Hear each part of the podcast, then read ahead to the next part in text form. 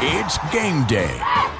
And time for Red Rebel football on your home for Rebel Radio, 95.7 Duke FM. The Rebel Radio crew is about to set the stage for what hopes to be another Red Rebel victory on the Kitchen Tune Up pregame show. Tell Mama and them to get set for the Twin City certified Maryville game of the week. And look out, because here come those Rebels.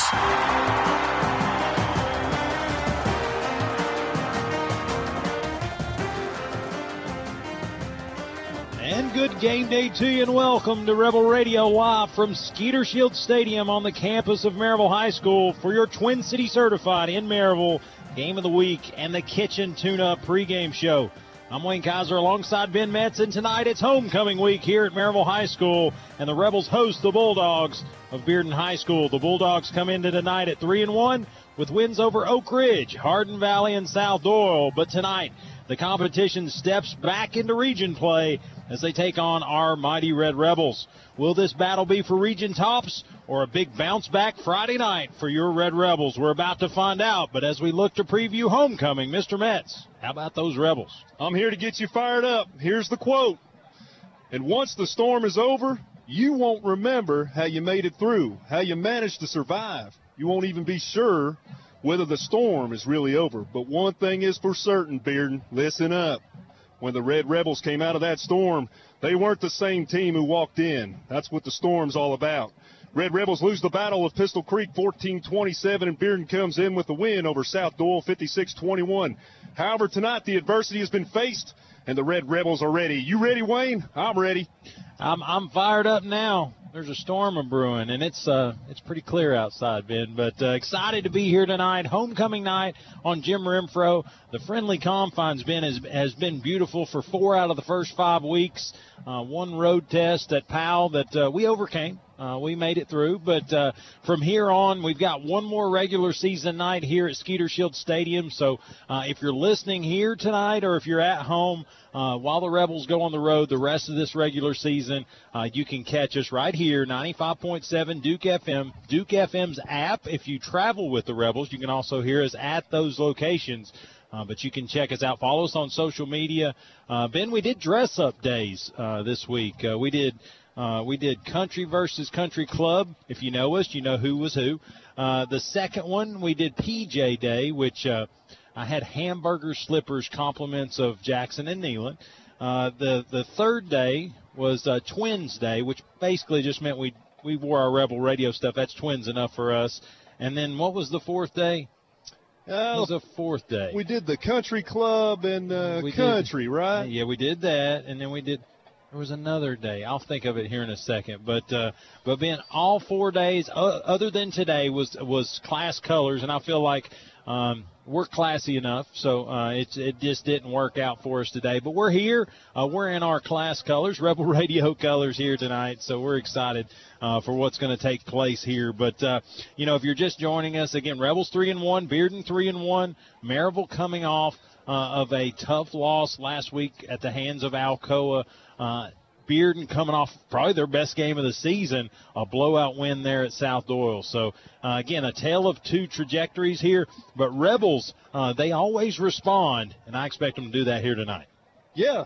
The stats tell two tales from last week, Wayne. We own total yardage 322 to 259, passing 121 to 88 for Alcoa, and rushing 201 to 171. Looking good, right? Looking good with the stats. Let's see. We lost the turnover battle, two interceptions, one of those being a Jordan Harris touchdown to put the game out of reach with an 82 yard touchdown run. Now, penalties were high for both teams. Maryville 7 with 60 yards, Alcoa 8 for 65. However, three of those came at crucial times that resulted in points. Yeah, and I think there was a lot of great plays to be had for the Red Rebels a week ago. Uh, a lot of people did things that that uh, were very much good enough uh, to win the football game. But I think uh, you know one that we were able to recognize post game was Caleb Graham, uh, a guy that. Uh, uh, you know, was a defensive lineman that scored a touchdown and was the last week's Smoky Mountain Axe House Player of the Game, Caleb Graham. Uh, he was he was elated to get the award. You could tell emotions were with him post game, but this week was able to catch up with him, my neighbor, and uh, talk to him about this week's Red Hot Minute. This is this week's Red Hot Minute with the touchdown scoring defensive lineman, Caleb Graham. And we're pleased to be joined by last week's Smoky Mountain Axe House player of the game, Caleb Graham, uh, defensive lineman, uh, but a touchdown scorer a week ago against Alcoa. Caleb, how are you? Good, sir. How are you doing? Doing well, doing well. Thanks for the time as always. Again, one of the uh, we like to think of it as a perk of being player of the game, but uh, again, know you're very busy, so appreciate the time. Um, Absolutely. We we are gonna give you the red hot minute, basically just shotgun style questions uh, for those who haven't been a part of it. Uh, shotgun style questions, non football related entirely, uh, some sports related questions, but we'll get through as many as we can in 60 seconds. Are you ready? Yes, sir. The game begins in three, two, one. All right, Caleb, what is your favorite junk food? Junk food. Oh, I'd have to say, oh, ice cream. What is your favorite non football activity? Non football activity, let's go with fishing. What pro athlete do you look up to the most, past or present? Aaron Donald. Most used social media platform? Twitter. Favorite hype song or artist? Oh, um, Morgan Wallen. Favorite animal? Lion. On a scale of one to Carrie Underwood, rate your karaoke skills. I would say one. All right, minimum at five. Coach Hunt says he's an eight. What is your favorite class in high school, non sports related? Science. And then what is your favorite video game or board game? NCAA football. All right. Well, Caleb, you have outlasted this week's Red Hot Minute. Uh, if you're a listener out there, you learned some things about Caleb you you may have known, uh, but I would say a few things that you didn't know.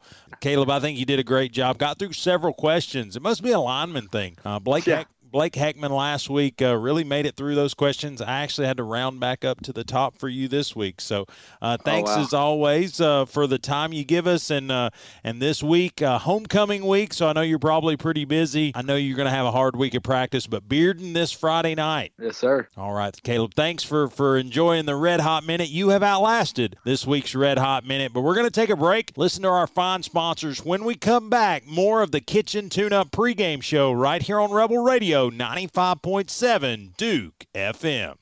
You can get a kitchen tune up in just days, not weeks, with Kitchen Tune Up. Locally and family owned Kitchen Tune Up can update your kitchen with cabinet refacing, painting, new countertops, and backsplash, even a full custom kitchen makeover. The skilled craftsman at Kitchen Tune Up could transform your outdated kitchen in days, not weeks. Choose American made cabinetry and accessories, or save time and money with cabinet refacing, remodeling your expectations in days, not weeks. Learn more at kitchentuneup.com. Kitchen Tune Up is a proud sponsor of Maryville High School football.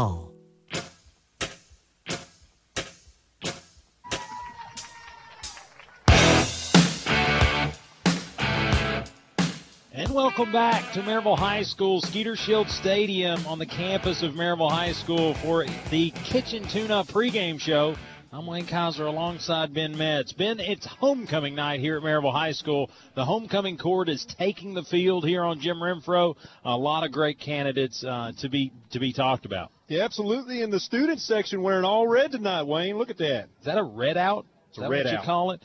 Uh, but here, here's the, the homecoming court uh, in collaboration with Maryville High School Student Council. Your 2022 homecoming court nominees applied to be part of this court. And throughout the weeks leading up to tonight's game, each princess worked diligently to raise money for her charity of choice. The homecoming queen will be crowned based on the student who raised the most money. So uh, again, no votes, just uh, sheer what you do for a local charity. Uh, tonight's senior football team captains, that'll be Eli Cobble, Race Irwin, and Josh Paulson will present flowers to each of this year's candidates. They're currently uh, taking the field here on Jim Renfro. But this year's sophomore candidates, uh, Hannah Parrish, daughter of Sarah Anderson, escorted tonight by Peyton Cromwell, son of Sarah and Chris Cromwell. Uh, Hannah's hobbies include wrestling and competitive powerlifting. Uh, Hannah chose Secret Safe Place for Newborns as her charity. Riley Tucker, daughter of Whitney and John Tucker, is escorted tonight by Alex Boyd, son of Larissa and Gerald and David Boyd, uh, her charity based is combined her greatest love, Jesus, with her greatest passion, sports. Sarah Smith, daughter of Julie and Carlos Smith, is escorted tonight by Houston Ratledge, son of Sahara and Trey Ratledge. Sarah is a member of the MHS Chamber Orchestra, serves as a miracle ambassador for East Tennessee Children's Hospital, and rides horses competitively. Sarah chose the Leukemia and Lymphoma Society as her charity for its funding of blood cancer research and its goal to improve the quality of life for patients and their families. All right, Haley Taylor. These are your senior uh, candidates, by the way. Haley, Haley Taylor, uh, daughter of Robin Best and Jonathan Taylor, is escorted tonight by the by Carter Twiner, uh, son of Callie and Chris Twiner. Uh, Haley enjoys musical theater and is a member of the MHS Choral, the Key Club Executive Board, DEBs, and HOSA. Uh, Haley chose the American Foundation for Suicide Prevention as her charity uh, to help people who struggle to find their way in the world. Maggie West, a daughter of Mary Beth and Charles West, is escorted tonight by Frankie Diaz, son of Astrid and Danny Diaz. Maggie enjoys pageantry and modeling, and she is a member of the Student Council, the Ethics Bowl team, and the Key Club. Maggie chose Alzheimer's Tennessee as her charity because of how the disease has impacted our community and hurt her family. What a great charity. Taylor Mann, daughter of Emily and Zach Higginbotham, and Chris and Jess Mann, is escorted tonight by Anthony Ray, uh, son of Shala and James Ray. Uh, Taylor's hobbies include the MSA, MHS Red Rebel Marching Band and Lady T's lacrosse team. Taylor chose 147 Million Orphans as a tribute to her mother, whose own story of being in the foster care system inspired that uh, that selection. Uh, so that's your senior uh, candidates in this year's um, this year's uh, court. Uh, your junior candidate uh, is is one Caitlin Bright, daughter of Lisa and Tim Bright, escorted tonight by Seth Mead, son of Tricia and David Mead. Caitlin's hobbies include being a student athletic trainer and a member of the American Sign Language Club. Caitlin chose New Hope Children's Advocacy Center uh, as her charity, hoping to raise community awareness about the need to support this service as well as let victims of abuse know they're not alone. So all these uh, ladies and their and their escort uh, have done a great job just representing this high school, but also this community in trying to raise money for some great funds. So many great charities and so many activities that support the community around us. Yeah, and, and I tell you, it's a, it's a great community. Uh, it's a great county. Uh, again, last week, just a kind of a, a divided kind of effort as uh, William Blount Heritage were, were battling for the bell. Heritage gets that victory, and then last week here, the the battle that really went down to the last minute of that football game, Alcoa topping the Red Rebels. But uh, you know what? Uh, as we talked with Coach Derek Hunt this week, turning the page was a uh, was an emphasis this week. How do we grow through this adversity? And the head football coach talked about a good week of practice as they prepare for homecoming night region play here against the Bearden Bulldogs. Here's the message from the coach. And we're pleased to be joined this week by the head football coach of your Red Rebels, Coach Derek Hunt. As always, thanks for the time, Coach. Yes, sir. Thank you. Coach, uh, again, uh, last week, the 94th edition, the Battle of Pistol Creek, uh, not the outcome uh, the Rebel faithful and, and obviously the Red Rebels would have wanted, uh, but a hard contested football game. Both teams really laid it on the line, and uh, and and again, just a lot let out there on on Jim Renfro Field. Yeah, it was a great high school football game. Phenomenal environment, one of the best we've had there since I've been coaching at Maryville for the last, oh gosh, 13 years, I guess. And, um, you know, obviously we didn't play as well as we'd hoped, and Alcoa made a few more plays in the second half than we did. We had certainly had our opportunities, and I think we had the ball two, maybe three times with with a chance to take the lead late in the game, and just couldn't do it. Um, just didn't do it, and so uh, you know, our, our kids, I was proud of them for coming out in the second half and battling. I thought we kind of had a slow start. You know, we just um, didn't didn't execute as well in the first half as we needed to do. Thought we had a chance to go into halftime with a lead and didn't do it. And Alcoa made us pay. And so I credit Alcoa's kids for playing as hard as they did. Um, but you know, here's the thing, and we talked about this. We never want to lose. We win every game we play. Uh, but when when that ha- when that does happen, and, and you do this long enough, you're going to lose some football games along the way here and there. But um, you know, we have to make the most of it, and we have to use this as something we can learn from. And I think we've do, we've done that. We're going to do that. Uh, we've definitely got to got to improve, and it starts with me as the head coach, and that's something I'm looking forward to. And coach, you, you know, talk about you know at the half you spoke with Carson about uh, you know you made a, a pretty strong statement that that at that first half maybe Alcoa wanted it more, and in that early part of the second half, uh, I thought the Rebels responded. I thought they came out really really swung heavy uh, made a haymaker there, and uh, and really landed some good hits there in the third quarter that gave us a chance there in the fourth. Well, we came out in the second half with the ball and went down and uh, with a full 15 play drive to tie the game, and that was huge, you know, and got all the momentum back on our side. And there was there was times in that second half where we we did have all the momentum, and I thought, you know, for certain that we're going to win the game just because um, you know, we thought things were going our way. I you know, we had the ball, uh, I think, second and two on the 12, and the very next run, Gage Ledoux takes it down to the two yard line. Unfortunately, unfortunately, we had a, a, penalty on us that that moved us back. So when we had we had, I mean, second and two at your own 12 with about six minutes to go, you got to feel really good about your chance of, at the very least, taking the lead, let alone winning the football game. Uh, in a game like that, where points are hard to come by two really good defenses. Um, but it just, you know, it just didn't go our way. We just, in those key moments, those crucial moments in the game, we did not execute to the best of our abilities and I credit Alcoa for hanging in there and and and making those making those swing plays go their way, you know. And so we definitely had our opportunities. We played much better and harder in the second half. And you know, there's some calls that I'd like to have back myself. And so we can all improve from this. We're all looking forward to getting back out there uh, against a really good Bearden team. So no rest for the weary.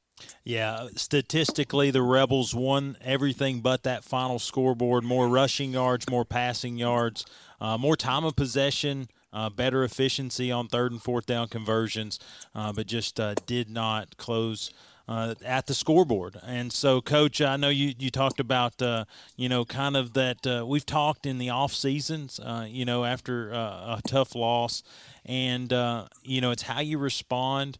But I thought I thought your kids because the scene post game could have likened for some emotional response, and I thought I thought the rebels handled themselves very respectful.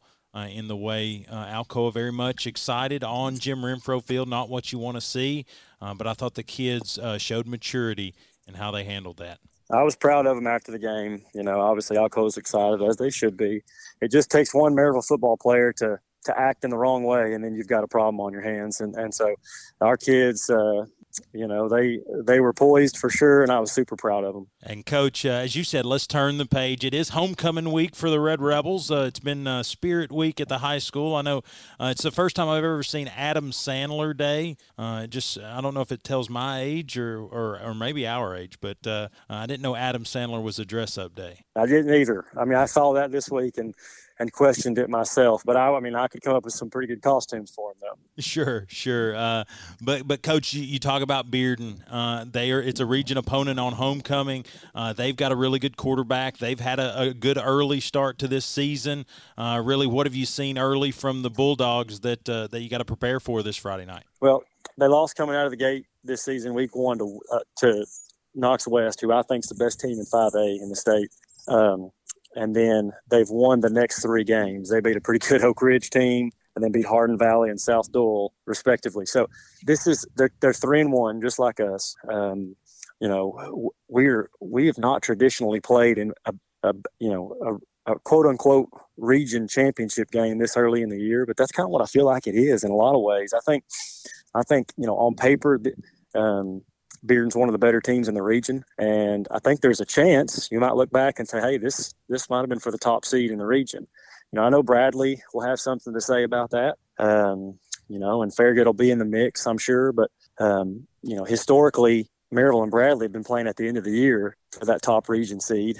I just think Bearden's going to be in the mix this year, you know, and if we don't take care of business Friday night, they might be the one seed, and you know, and so um, they're really good. They're they're obviously new coach, new staff, schematically everything's new, so you have to try to prepare for that. And at the same time, uh, their quarterback, who started for them as a freshman last year, obviously has a year under his belt. Still young, but really good. Super athletic. He, you know, can run it, can throw it, um, and they just have skill all over the place. You know, it's going to be a huge challenge for us and especially coming off a game like we just had, you know, we just cannot afford to have a letdown. And, and coach, you, you, brought up a good point. A new staff there for Bearden. Four of your first five opponents have had first-year head coaches. Has this beginning of the season, from a preparation standpoint, has it been different? The fact that you know, it's it's one thing to have uh, one or two games that have a new head coach, but here this early part of the season, everybody's got a new coach.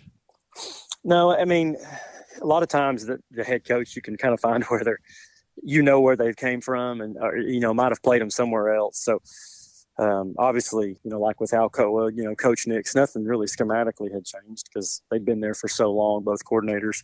Um, but you know this one's a little bit different. You know obviously um, Bearden's defense is not one that we see a lot of and they're doing a really good job you know, given their, I mean, they they beat Oak Ridge 14 to 10. I think they held South Doyle to a low number, um, and then obviously Hardin Valley. So, uh, you know, West scored, I think, two defensive touchdowns on them. Offensively, they kicked two field goals, had trouble scoring points on them. Everybody's had trouble scoring points on them. So it's going to be interesting. You know, we're going to have to uh, we're going to have to be able to run the football and execute in the pass game, be balanced, um, to try to to try to move it. I think, and I think uh, you guys as a staff will have no problem uh, again finding those uh, those options and those answers. But coach, wish you the best against Bearden. Do want to circle back. Uh, did not talk about this this last week's uh, Smoky Mountain Axe House Player of the Game. Uh, it was a little different. it was Caleb Graham. I feel like anytime a defensive lineman scores a touchdown, he has his name in the hat for Player of the Game.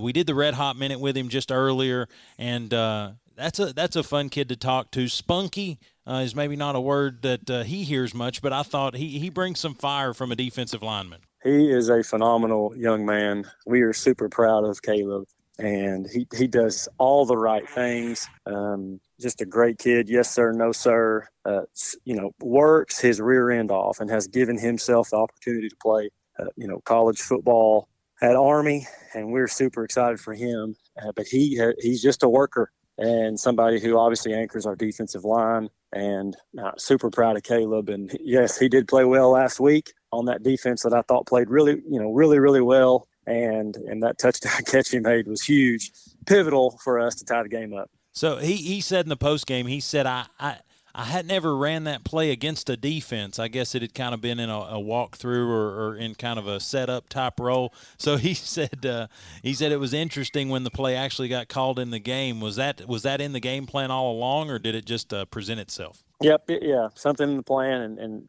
it's a it's a you know that formation and play. We do it every week.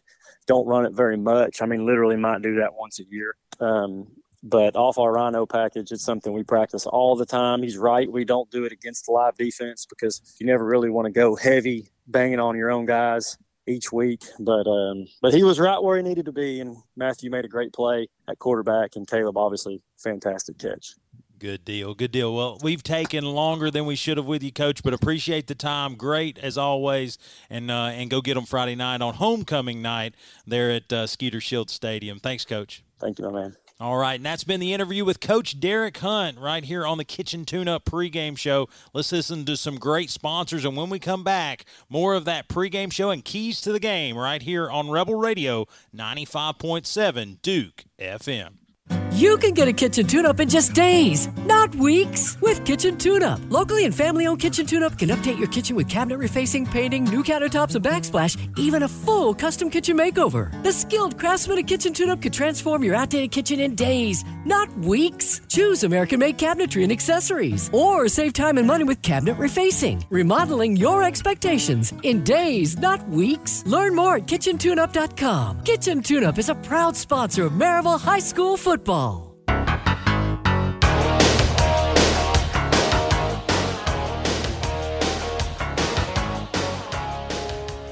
And welcome back to Rebel Radio 95.7 Duke FM in the Kitchen Tune Up pregame show. I'm Wayne Kaiser alongside Ben Metz. And Ben, uh, the the rebels are walking in front of the home faithful. Uh, home black unis, red and white stripes on either shoulder pad, white numerals trimmed in red, and black football pants with white and red stripes on either side of the pants. The traditional rebel helmet with rebel script on on both left and right sides, but a traditional uniform uh, that is is timeless and works just uh, just works well. Yeah, Wayne, unfazed and fired up in that end zone, getting ready to run through the sign. Love what the sign says. It says, We're sending your dogs straight to the pound. In case you've forgotten, the Maryville Rebels run this town. So, uh, pretty excitable sign there. And uh, Bearden's got their own sign. It says, Beat those Rebels, dogs by 90. I don't know that I, I don't know that that's gonna uh, that's gonna end well. But uh, as the Rebels are getting ready, a little pregame festivities. One last uh, senior candidate that uh, was on the third page uh, did did not announce. Allie Hempson, the daughter of Jeannie and Brooke Hemphill, is escorted tonight by Max Lewis, son of Mindy and Andrew Lewis. Allie enjoys attending her church youth group. Her hobbies include softball, key club, Maryville Connect, and being an FCA leader. Uh, Allie chose the Quania uh, Foundation as her charity as it serves individuals with disabilities with unique needs based programs to enrich their lives and provide the opportunities to achieve lifelong learning. And the reason that's a key one to mention is uh, the, the homecoming queen that was crowned by last year's queen, Bailey Hasty, raising $5,941 for the Quania Foundation. Uh, second runner up was Allie Hempshire, or Hempsill raising $8,475 for Alzheimer's Tennessee. First runner up, Maggie West. And this year's homecoming queen, Sarah Smith, raised $20,220 for the Leukemia and Lymphoma Society. They raised over $47,000 uh, throughout all the candidates, Ben. Uh, that's saying something. That's a lot of good community people giving to these uh, candidates, but also uh, Miss Smith, Sarah Smith, twenty thousand dollars. That's a lot of money that goes towards a lot of good cause in this community. Yeah, that's that's great. That's uh, that's well uh, well said and, and obviously well donated. As Miss Sarah Smith, your 2022 uh, homecoming queen here at Maryville High School. But the captains have been announced uh, as Maryville will send out Henry Chambers, number 74, Eli Cobble, number 15, Josh Paulson, number 80, and number 48, Race Irwin. Bearden's uh, captains will be Sam Nico, uh, number 71, Brendan Relaford, uh, number 4, Preston Labanca, and number 8, Bryce Chesney. Uh, Bearden comes to Maryville High School in their road whites, white football pants with maroon on either side, white football jerseys with vertical stripes on the shoulder pads, and the traditional flat Bearden Bulldog helmet, numerals on either side. So uh, just a, a good looking road uni, silver numerals uh, trimmed in. Is it burgundy or maroon, Ben? It's going to be a burgundy. Burgundy. Okay, not Ron. Mm-mm. Okay, okay. Well, we'll get that out of the way. But as the captains will meet at midfield, let's kick down uh, to Mr. Chris Hips. Jump down to our sideline reporter, Chris Hips. Chris, what's the sideline like at this moment? So, I mean, I'm right down here with Maryville. They're excited. A new game, new week. Crowd's really behind them. I mean, it's just another game for Maryville. Yeah, Chris, uh, we're excited to have you back. Big camping trip last week, but uh, I know uh, I know the boys enjoyed it. But uh, welcome back, Hippie. Thank you, fellas. Great to be back. Hippie, you got about a minute to go. Uh, what's your keys to victory here tonight for the Red Rebels? So first key to me tonight, move on. Of course, last week was a tough loss and a tough game, but guess what? New week here, new mentality, and season still going for us. Second one, offensively, start a little bit more with tempo. Uh, we saw in Alcoa, we stroke early, you know, same thing, go out early, uh, put the scoreboard high, you know, and put Bearden on their toes. And lastly, defensively, just don't give up the big plays. Bearden's been living off big plays all year long. Just keep the ball in front of you and don't give up that big play. Love Kippy, Hippie's keys to victory, Ben, and uh, we'll jump to him early and often. But Ben, uh, I, I, like what Hippie's got to say. Uh, I think those are all great keys to get a big win tonight. Yeah, I agree with him. Clemmer needs to come out, maintain composure. Tyson Pirtle, Sam Nico, Eric Little have half a dozen sacks on the year. Parrott is is uh, pick prone. He's got seven interceptions, so bring some Maneker, French Diaz, Cooper covered in a little Richmond and sesame seed bun. and then, uh, you know, maybe, you know, Vaughn's been a, been a go-to guy maybe use a little bit of that Gage Ledoux that we love to see. Yeah, I think Gage Ledoux, a limited action there last week, just out of necessity. I think used as a blocker a lot last week, but uh, this week look for number seven uh, to maybe put a couple sevens on the board. Coin flip has been had. Mer- Bearden wins the toss. Maryville will take the football, so Bearden defers to the second half. Uh, a quick pregame show, Ben. I want to thank our sponsors, Kitchen Tune Up, but no change to the starting lineup. So you'll hear that uh, that starting lineup here just shortly. But deep for the Red Rebels uh, will be Gage Ledoux, Noah Vaughn, and Cannon Johnson. So those are your three Rebels deep. Looks like the uh, the kicking duties for Bearden. Try to get their uh, their kicker's name. I believe it's number 89. No.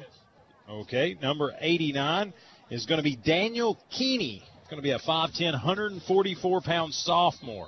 Sun is setting behind the rafters here at Skeeter.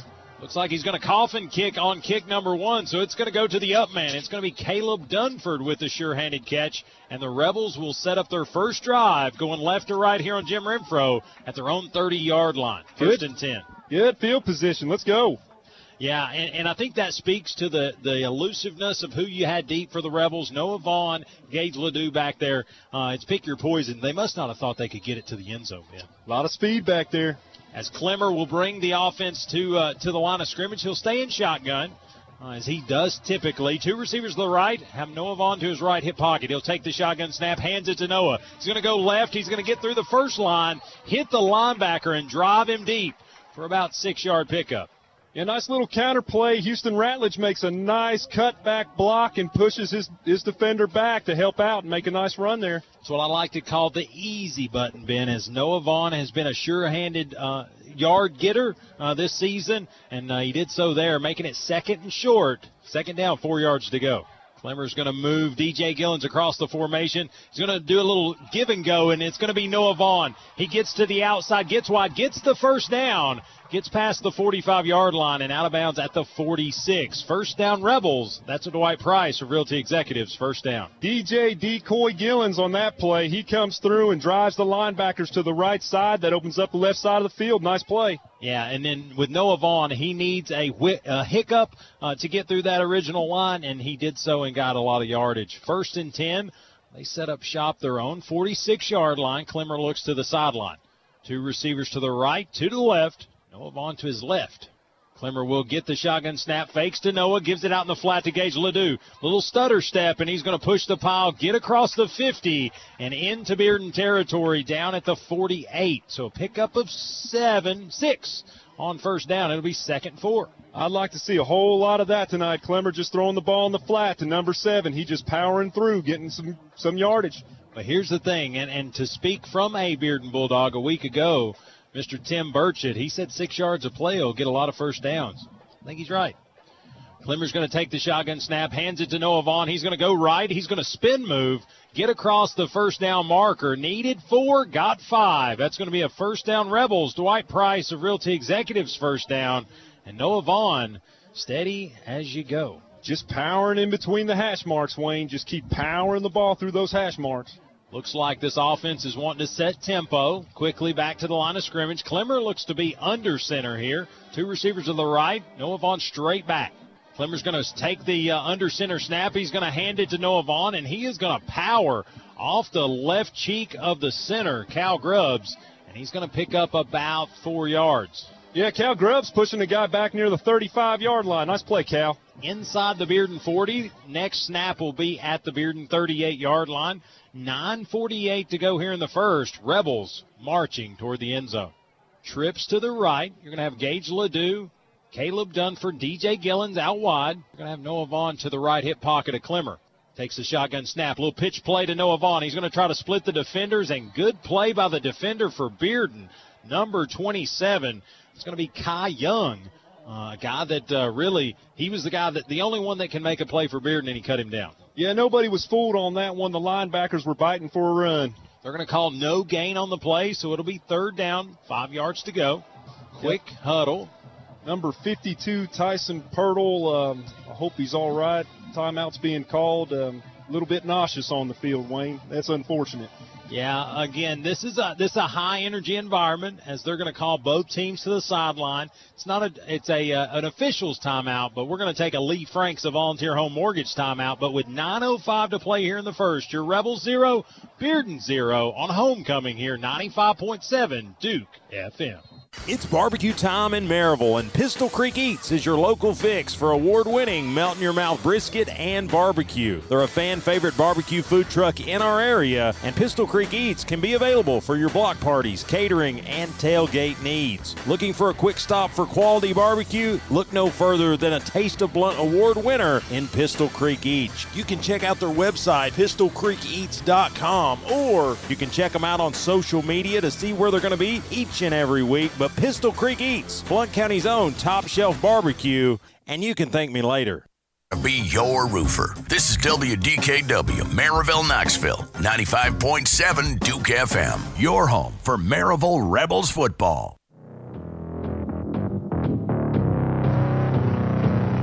And welcome back to Maryville High School, Jim Renfro Field. And just like that, Noah Vaughn in a hiccup scampers all the way to the end zone for a touchdown. El Jimador, touchdown Rebels. And the Denso scoreboard has changed. Have a day, kid. 38 yards on the, the keeper, went off right right guard, right tackle, kind of the three hole, and uh, just shot the gap, got upfield, and it was all daylight from there. Corbin Price will attempt the extra point. Caleb Dunford to hold, Price to attempt, and it is up into the net, and it is good. The new score is your Rebels 7, the visiting Bearden Bulldogs 0. You're listening to Rebel Radio 95.7 Duke FM. Denso Manufacturing in Maryville hopes you're cheering on your team.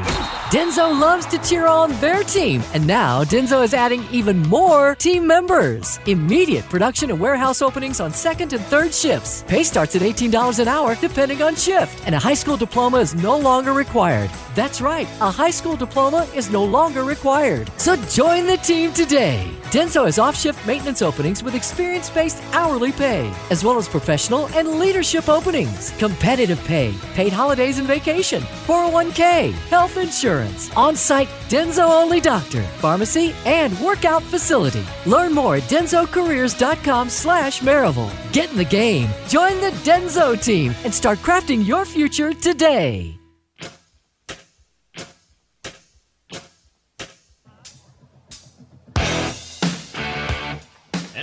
Back to Maryville High School Rebel Radio, right here on 95.7 Duke FM. I'm Wayne Kaiser alongside Ben Metz. And Ben, Noah Vaughn, Mr. Reliable, has made the first shock of the night, a 38 yard rip there on, uh, I think, what was a third and five. So, really a lot of options there. But when you got that option, that's what you take. Well, Tyson Pirtle got sick, and they took him out of the ball game, replaced him at that nose guard position. I think they took advantage of it, ran up the middle of the field.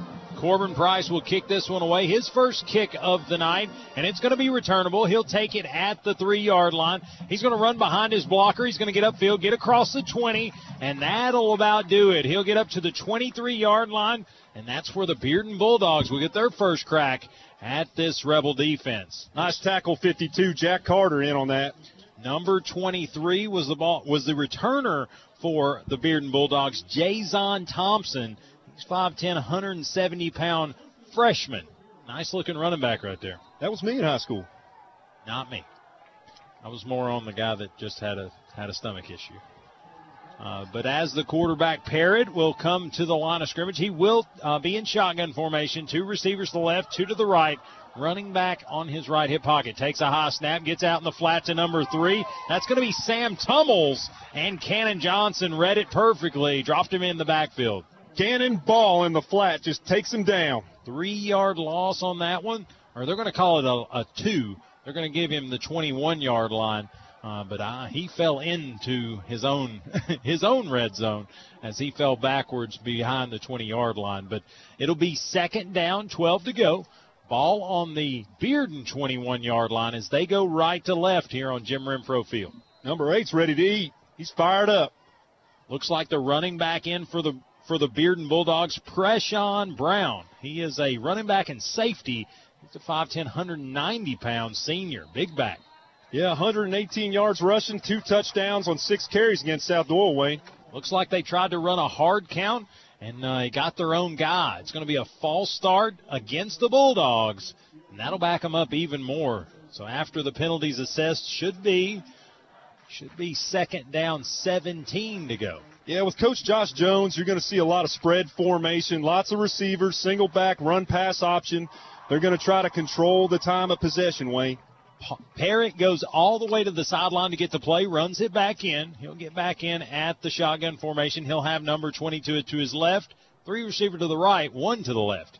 Now he flips the back.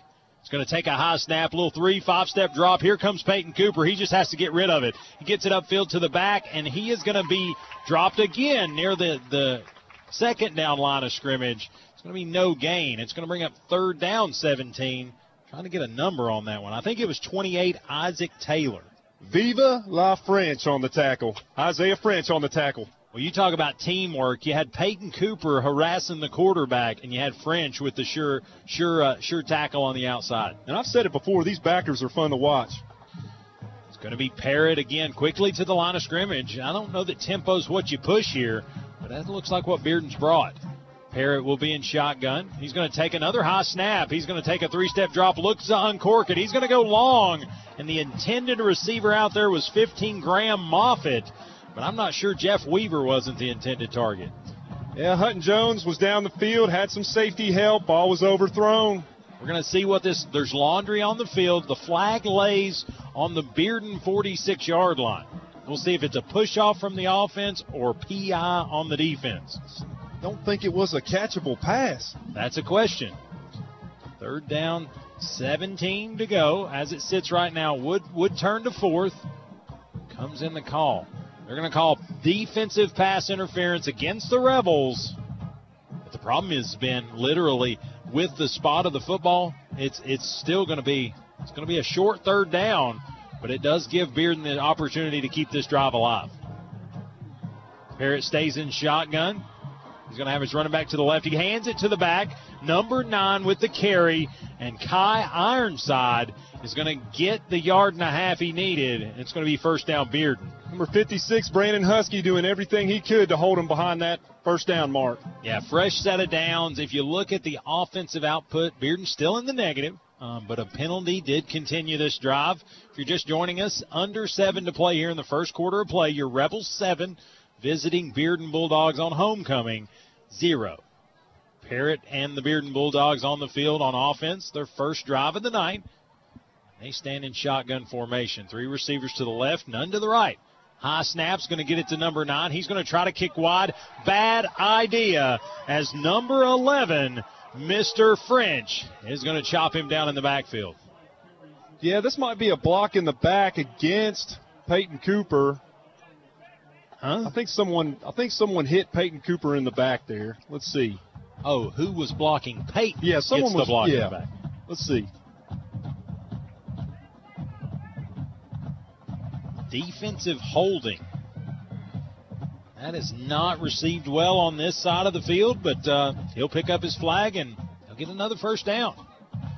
Bearden first down. They have gotten two first downs, both by way of uh, yellow pieces of cloth, but nonetheless, they continue to stay on the field on offense. Their next snap will be a first and 10, ball on the Bearden 46 yard line. Parrott will take the shotgun snap, rolls the pocket to the right. Uh, he's going to have to pick himself up. Peyton Cooper all over him, and he just gets rid of it. Number 13 for the Bulldogs, intended receiver Wyatt Russell, uh, 6'3. Oh, I'm sorry. That's the Rebels, number 13. It's going to be Torrey Beaufort, 5'6, 145 pounds. Waterbug. Yeah, Waterbug. Now, Parrott rolled out towards the sidelines. Peyton lick, put a lick on him, so he, he paid for throwing that ball incomplete. He's going to stand with Coach Jones, get the play in. Here comes Parrott. Again, just uh, it's this is interesting uh, because they're running tempo against a defense that likes to run tempo. Parrott will stay in the shotgun formation. Two receivers to the right, one to the left. Number nine in the backfield, Ironside. And looks like this one's going to stop before it gets going. False start against the Bulldogs, and that'll back them up. And I think it's that shift, Ben. I think the Rebels defense, that front, does that last second shift, and it's drawing the offensive lineman off. Yeah, gave Farragut fits a couple weeks ago. And film study made didn't show that. As uh, the Rebels will back them up, second down, 15 to go. And uh, currently into the football game. Again, still very much your starters. Uh, just over six minutes to play, 6.16 to go. Rebels 7, Bearden 0. Parrott will come back to the shotgun formation. He'll have Ironside to his left, two receivers to the right, one to the left. Flips Ironside, another snap, and it will be yet another false start. The offensive lineman trying to dispute their case with this line judge with the best view of the night. Uh, he's called it two straight plays. It's going to back him up again. Second down and 20. What's the old coaches saying? Watch the ball. Watch the ball. Yeah, if you've if you've been to any little reps practice, Coach Charlie uh, dr- drills that into you. Uh, so yeah, even Nealon knows. Watch the football. But Parrott will go over, get the, the call from the, the Bearden head football coach. They're going to check out number 17, Riley Mahan. That's the big tight end. Uh, so I don't know if that tells a little uh, about the play call, but they'll have three receivers to the right, one to the left. Ironside to Parrott's left. Going to take the snap, no flag. He's going to fake the handoff to Ironside, and he's going to keep it himself. Parrott with the quarterback keeper. He's going to pick up about eight yards on the play. The problem is there was 10 yards of penalties, so it's going to be third down, 12 to go. Brandon Husky, number 56, in on the tackle. Yeah, good, good form tackle. Way to stay home, kind of body him up, and do a really nice solo tackle there.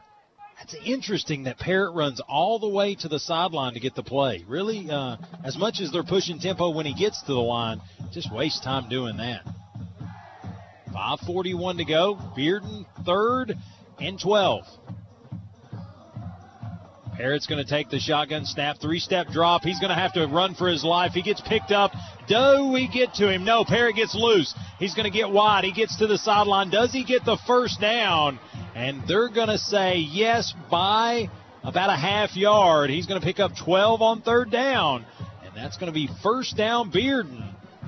What? I mean, that's a nice play. Young player, uh, just fearless right there. Had a whole face full of number 71 for the Rebels, Maddox Stott, and just uh, just eluded the tackle. First down, Beard. Yeah, they brought the house, and you know he made it through that pocket. Parrott showing some life here early. He's going to take a high snap. He's going to give it to Ironside. He's going to go right off left guard, and he's going to pick up a couple. Ouch. Bring up second down, eight yards to go. Again, Bearden going right to left here on Jim Renfro. And they've had a nice little drive here. Rebels go down and score on their first possession. Couple penalty extending or uh, drive extending penalties, and Bearden has found a little bit of a little bit of umph right here. Yeah, Ironside got the trifecta there. Every one of the linebackers hit him. well, I don't know that that's something you show up wanting, but it's what you get, right? Uh, Parrott's gonna gonna go to the wide side. Uh, he's gonna have two receivers to the right, one to the left. Ironside, no, he's gonna have in the flat. He's gonna roll the pocket to the right, deliver out in the flat to number three, and he is gonna be pushed out of bounds, short of the sticks. That's gonna be Sam Tummins, a 6'2", 169 pound junior, and it's gonna bring up third down and three. Yeah, last week Sam Tummins had two rece- two touchdown receptions for 81 yards against South Doyle. Got to watch him tonight. Definitely got to watch him. And as Parrott will bring the uh, the troops back to the sideline, he'll kick out number 10, Braden Perkins, as he runs third and three.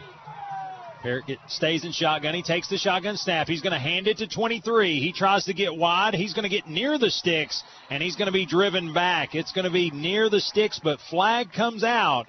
So will it be fourth and short, or will it back them up? So the running back there was Jason Thompson.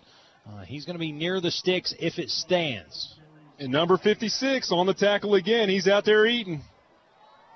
It's in the neighborhood of a face mask, and we'll just see if that's the call. And the, the officials out there, face mask against the Rebels. What I feared was the truth. It'll be another first down Bearden. That's three penalties, three first downs for, for the Bulldogs. Three penalties for 35 yards. Parrott's going to get the, the snap. He's going to hand it off to Ironside. He's going to try to get wide. Not the best of ideas when you have Cannon Johnson out there, and he cuts him down for a one yard loss. I told you, Cannon's out there. He's hungry, buddy. Ironside a big back, and Cannon just uh, just kind of sets down, gets him bodied up, and uh, and drives him back. Waited for the cavalry, but I'll be honest, Cannon didn't need it. Yeah, he broke down and shoulder pad to hip. Wayne just shoulder pad to hip. 3.53 to go here in the first quarter. Maryville 7, Bearden 0. But the Bulldogs extended drives based on some Rebel penalties. Parrott comes back out there. He's going to keep his running back, Jason Thompson. Jason Thompson and Ironside have been kind of rotating, but they're going to have three receivers to the right, one to the left. Then they're going to see what the defense does and take a timeout. Bearden takes a timeout. Let's take one with them. That's a Lee Franks of Volunteer Home Mortgage timeout. You're listening to Rebel Radio, 95.7 Duke FM. Are you looking to buy or sell a home in East Tennessee? Want a realtor with the honesty and integrity you deserve? Then you need to call Cody Knuckles with Keller Williams Realty in Maryville. Cody is a realtor who invests in our local community and will work for you on your buying or selling project. He's people focused and faith driven to get the job done for you and make your real estate dreams a reality. So pick up the phone and call 865 404 3033. That's 865 404 3033 and let Cody Knuckles take your real estate goals from a first down to a touchdown.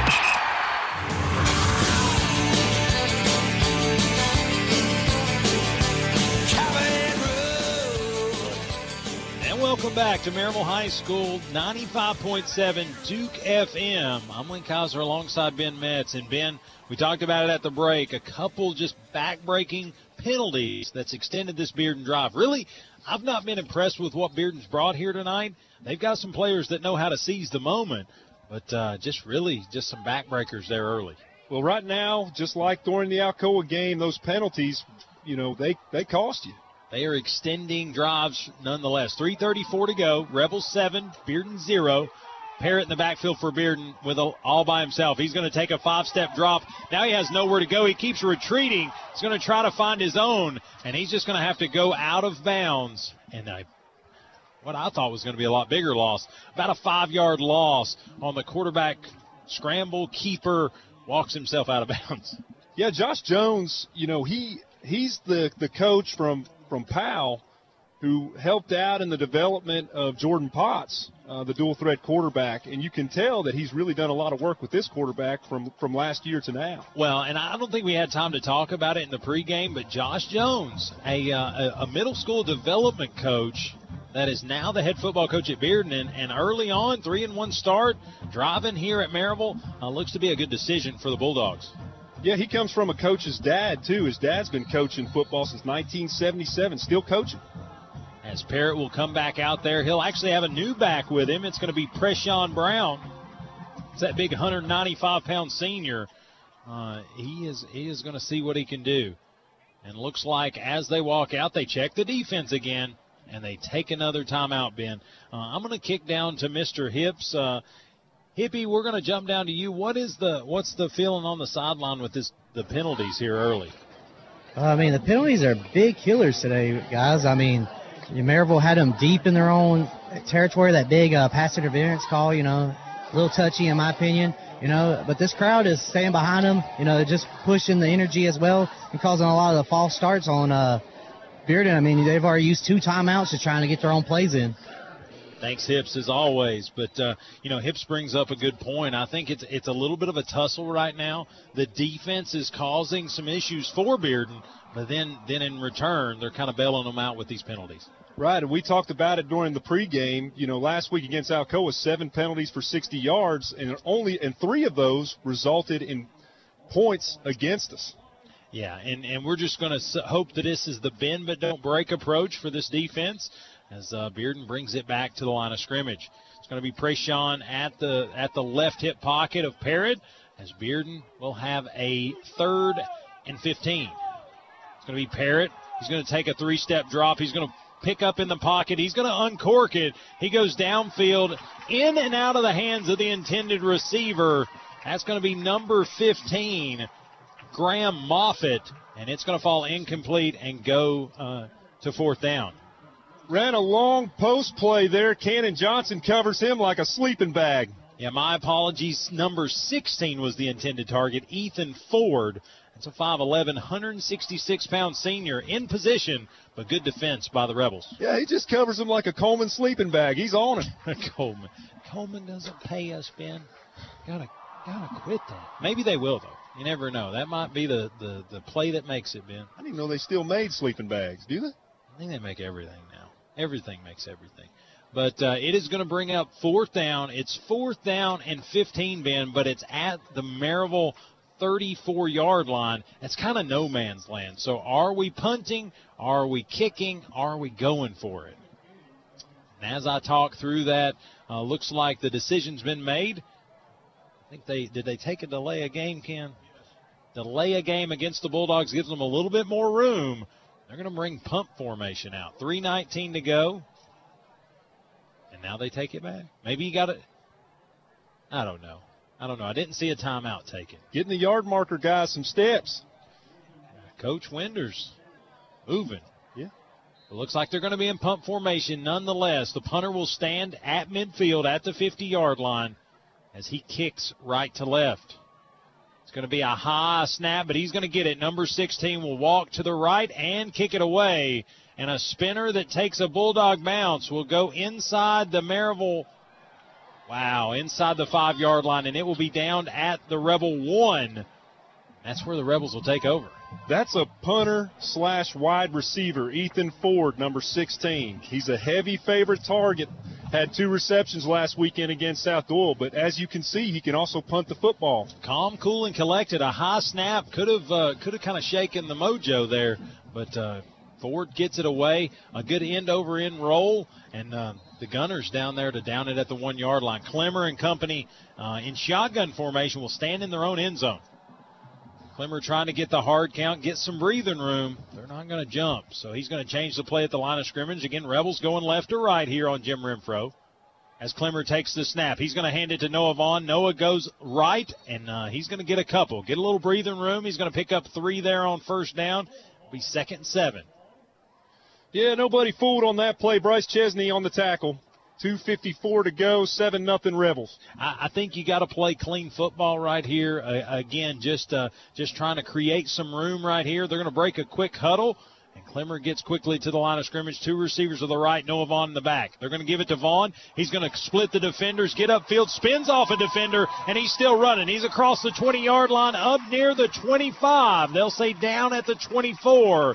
And that's a first down, Rebels. Dwight Price of Realty Executives, first down. I love that move. Yeah, it's spin move. Like I said, any appliance company in the country, NIL money to be made with Noah Vaughn. The, the Virginia commit, he may have an opportunity here in a couple years. Yeah, we had some good push up there. Houston Ratledge, Cal Grubbs made some good push. Clemmer will break the small huddle. A little, little kind of quick huddles. I, this is a little different here. Clemmer's going to take the snap. He's going to get upfield. He's going to get to the seven. He's going to give it to Gage Ledoux. You got to compliment Cal Grubbs, number 54. He's on Tyson Pirtle, and he's shutting him down right now. Tyson Pirtle had nine tackles, three sacks against Oak Ridge. Good job, Cal.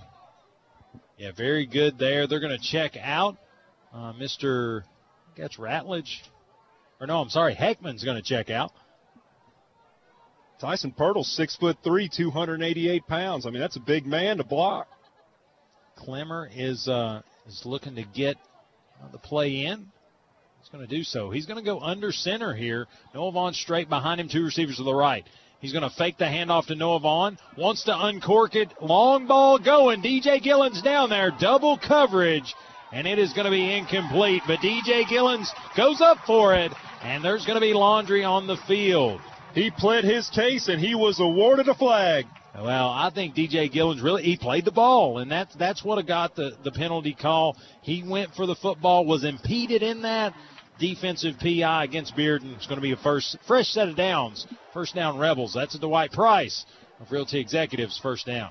Yeah, and if you play the secondary, that's a very difficult play. You got to turn around, look at the ball, realize that it's underthrown, and then hit the brakes. You're going at full speed, Wayne. It's tough to hit the brakes on a play like that. Oh, absolutely, absolutely. And again, give DJ Gillen some credit. He did the same same thing. Going to be Clemmer in shotgun formation, trips to the right. He's going to give it to Noah Vaughn. Noah goes right, and he's going to cut back right, and he's going to get across midfield and into Bearden territory down to the 47. That's going to be another Dwight Price of Realty Executives first down. Nice run, nice block by number four, Zeke McCoy. He just dropped the defender. Heckman's going to come back in. They're going to check back in Cannon Johnson. Lunsford will check out. Noah Vaughn will check out. Looks like Gage Ledoux will have the, the, the running back duties here on this play. Two receivers to the right, Gage Ledoux to the left hip pocket. Clemmer takes the shotgun snap, gives it to Gage Ledoux. He's going to get right. He's going to split the defenders. A little bit of move there, and he's going to cross the Bearden 35 yard line and down to the 32. He ran five more yards, Ben, horizontal with the football field. Yeah, it was a nice cutback play, and Sam Nico, who is n- no joke, a great linebacker, 6'1", 198 pound senior, he got Gage just shakes him off. Love love the way he runs the football. A junior that's only getting better. Clemmer with the hard count trying to draw Bearden off as we are under 30 seconds to go here in the first quarter. Rebels lead 7 to 0. Clemmer with the snap. He's going to give it to Gage Ledoux. Thought about left, went back right, and he's going to pick up about four or five here on first down. And that's probably going to do it for the first quarter of play. As the clock ticks down to end the first quarter, the scoreboard reads, the Denso scoreboard reads, your Rebel 7, the visiting Bearden Bulldogs 0. You're listening to Rebel Radio 95.7 Duke FM. Craving some amazing eats today? REO Cheese Wagon features a gourmet grilled cheese selection made to order. Their menu includes some old favorites and unexpected pairings to keep you coming back for more. Voted Reader's Choice Best Food Truck in Blount County, I guarantee somewhere between Nacho Mama and Blackberry Smoke, you will find your favorite. Follow REO Cheese Wagon on Facebook so you can mark your calendars on where to find that cheesy goodness each day. Or visit their website at reocheesewagon.com. REO Cheese Wagon, grilled cheese with a gourmet twist.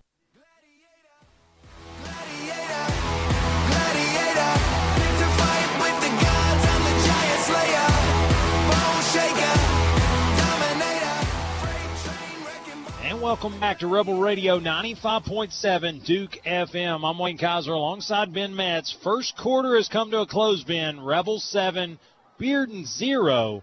And uh, Rebels on the move as we'll flip field. Rebels will now go uh, right to left here on Jim Renfro. But first quarter scores provided by the master of math, Ken Main. Uh, Maryville seven first downs, Bearden four. Uh, a lot of those, three of those four came by way of penalties. Uh, passing yards for the Rebels six, so not a ton doing through the air, none needed. 12 carries, 120 yards. So really nice, uh, nice output there for the Rebels there in the first quarter. Back out on offense, second down.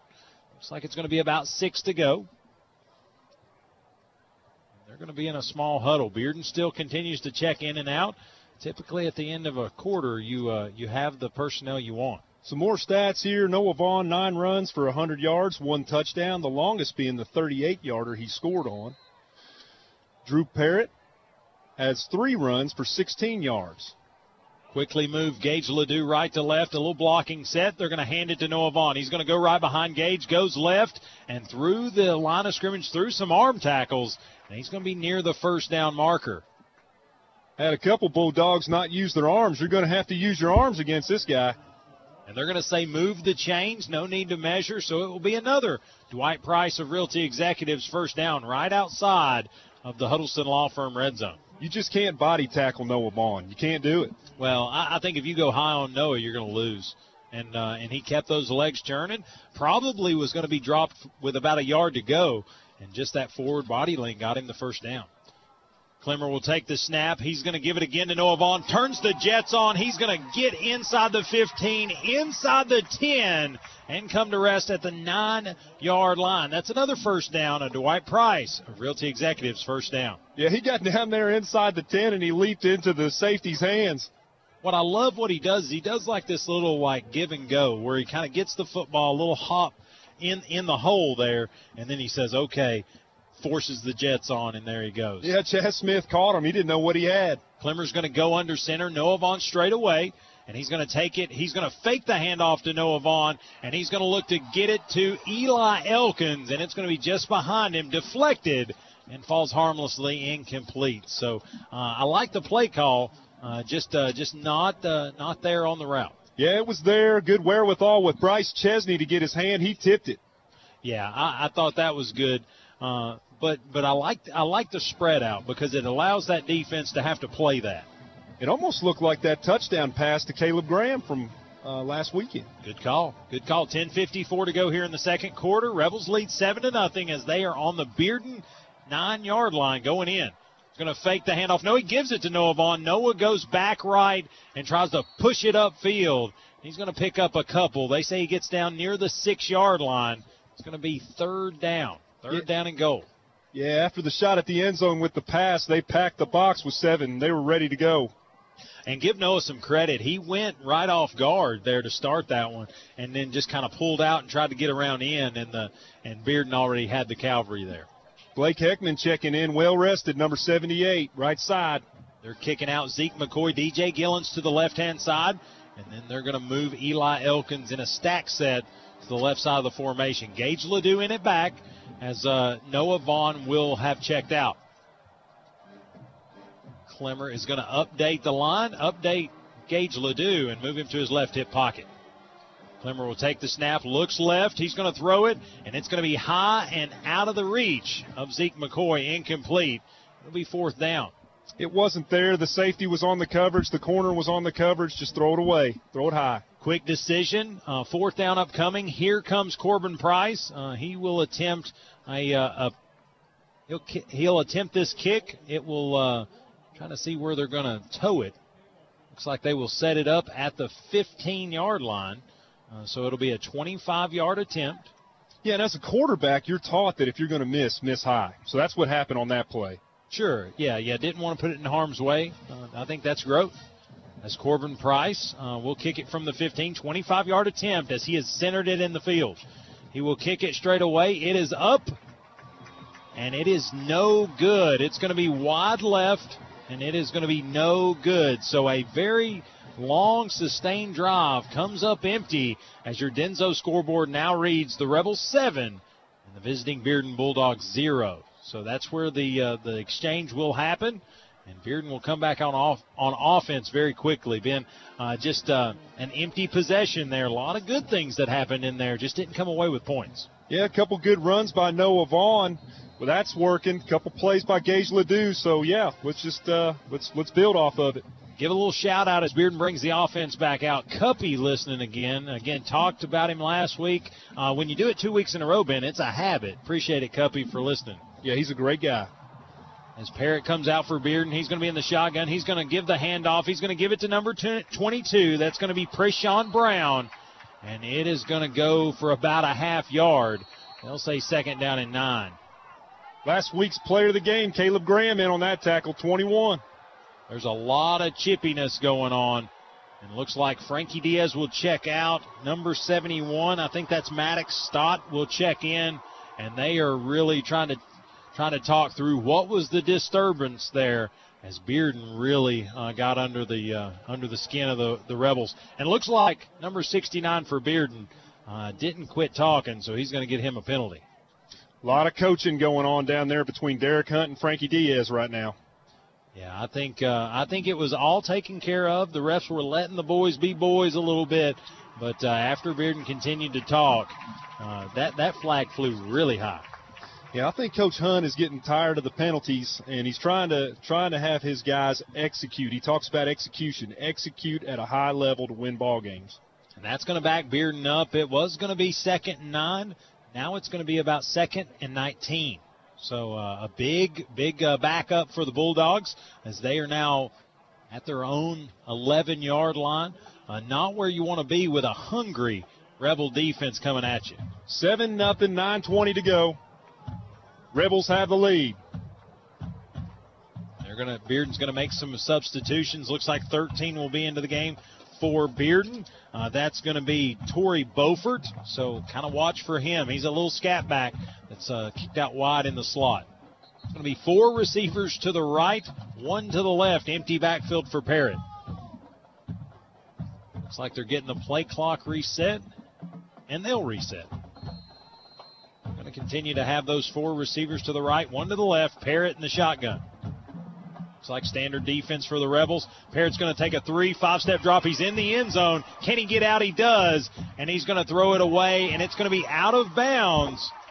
But uh, I got to give Parrott some credit for getting it away. He he was harassed, chased, was able to get it out there, but the intended receiver, I believe number three, uh, Sam Tummins, and uh, it's going to be incomplete, out of bounds. Yeah, that play right there is the definition of their offense. Four receivers to the right, one to the left, no help in the backfield. What it does is it opens up the flats, so if he rolls out and the pass isn't there, he can run and get get 10 yards.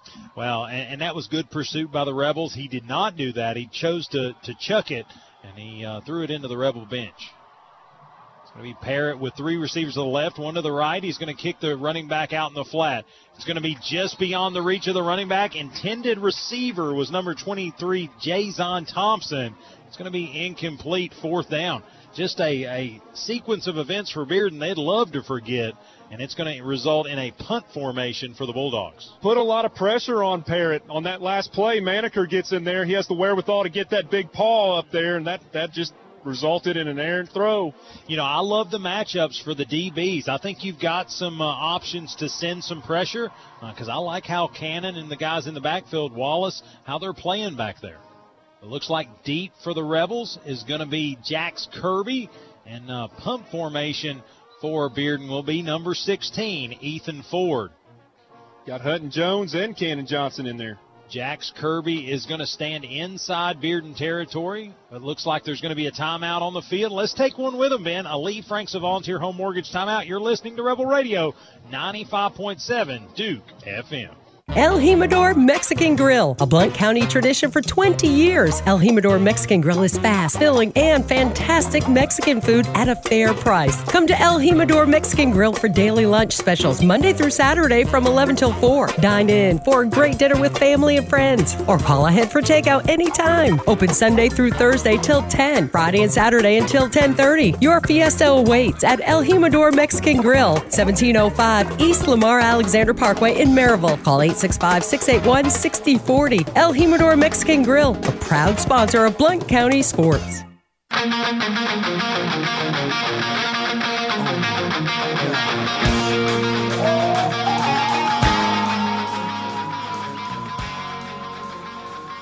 And welcome back to Skeeter Shield Stadium, Jim Renfro Field, where your Rebels on homecoming lead the Bearden Bulldogs seven to nothing. I'm Wayne Kaiser alongside Ben Metz. And uh, and Ben, a punt formation for the Bulldogs. Let's see if they get it away. And looks like there's going to be some late or early movement uh, by the Bulldogs. And uh, I don't think their punter can get any farther back in the end zone. Uh, so this will just be a shorter snap. Yeah, and I believe that's the sixth penalty for the Bearden Bulldogs. Yeah, I think, uh, and maybe five of those being pre-snaps. So that's a that's a huge statement for that Rebel front. They're really kind of playing that uh, playing that movement. Nothing drives a coach crazier than dead ball penalties. I think it drives everybody crazy. Yeah, it drives us nuts. But as number 16 Ford will stand uh, with his heels uh, on the white stripe at the back of the end zone, a high snap. He's going to walk it to the right, and he is going to sky this one. Literally went above the press box, and Kirby is not going to touch it. They think he did, but he didn't, and they are going to down it at the at the Rebel, or yes, at the Rebel uh, 27 yard line. One one ref says it's Bearden's football. One ref says it's Maryville's. Let's. Uh, neither has a white hat. Let's see what's the what what the call is. Yeah, the initial reaction from Kirby was that he didn't touch it. He just pulled, put his arms to his side. Well, the Rebels aren't going to argue with it. The white hat says it's Bearden, so that makes it Bearden's. Another miscue there on special teams as Jax Kirby must have grazed his jersey, and it's going to go back to the Bearden Bulldogs. Huge break for Bearden, and a huge uh, uh, a defense that just got off the field. You got to feel like uh, got to get out there and kind of snap and clear right here. And I've played a little bit of that position. If the ball's over your head, you're supposed to let it go. And here comes Parrott out. Parrott's going to take uh, take the shotgun snap, three five step drop. He's going to have to step up in the pocket and he's going to throw it. It's going to be inside the 10 yard line, and the receiver will get near the five. And they're going to say, I'm trying to get who the intended receiver was. Looks like number three. That's going to be Sam Tummins. And it is going to be a, a first down and goal to go for the Bearden Bulldog. Huge break for Bearden, and you can tell they're pushing tempo to try to make it work. Barrett gets some pressure on the outside, steps up, throws the button hook, and Cannon Johnson makes a tackle. Eight and a half minutes to go here in the first half as Parrott and the Bulldogs with new life. They're going to give it to Ironside. He's going to get left. He's going to try to get upfield. Nowhere doing. And I think we got another face mask, man. Saw his head jerk around. Here come the laundry. I think that's a face mask against the Rebels. I will say the only thing is, Ben, it was first and goal. It'll be a half the distance penalty, so it's really only going to net them about three positive yards. That makes me feel warm and fuzzy. Does it? Well, that's what I'm here for.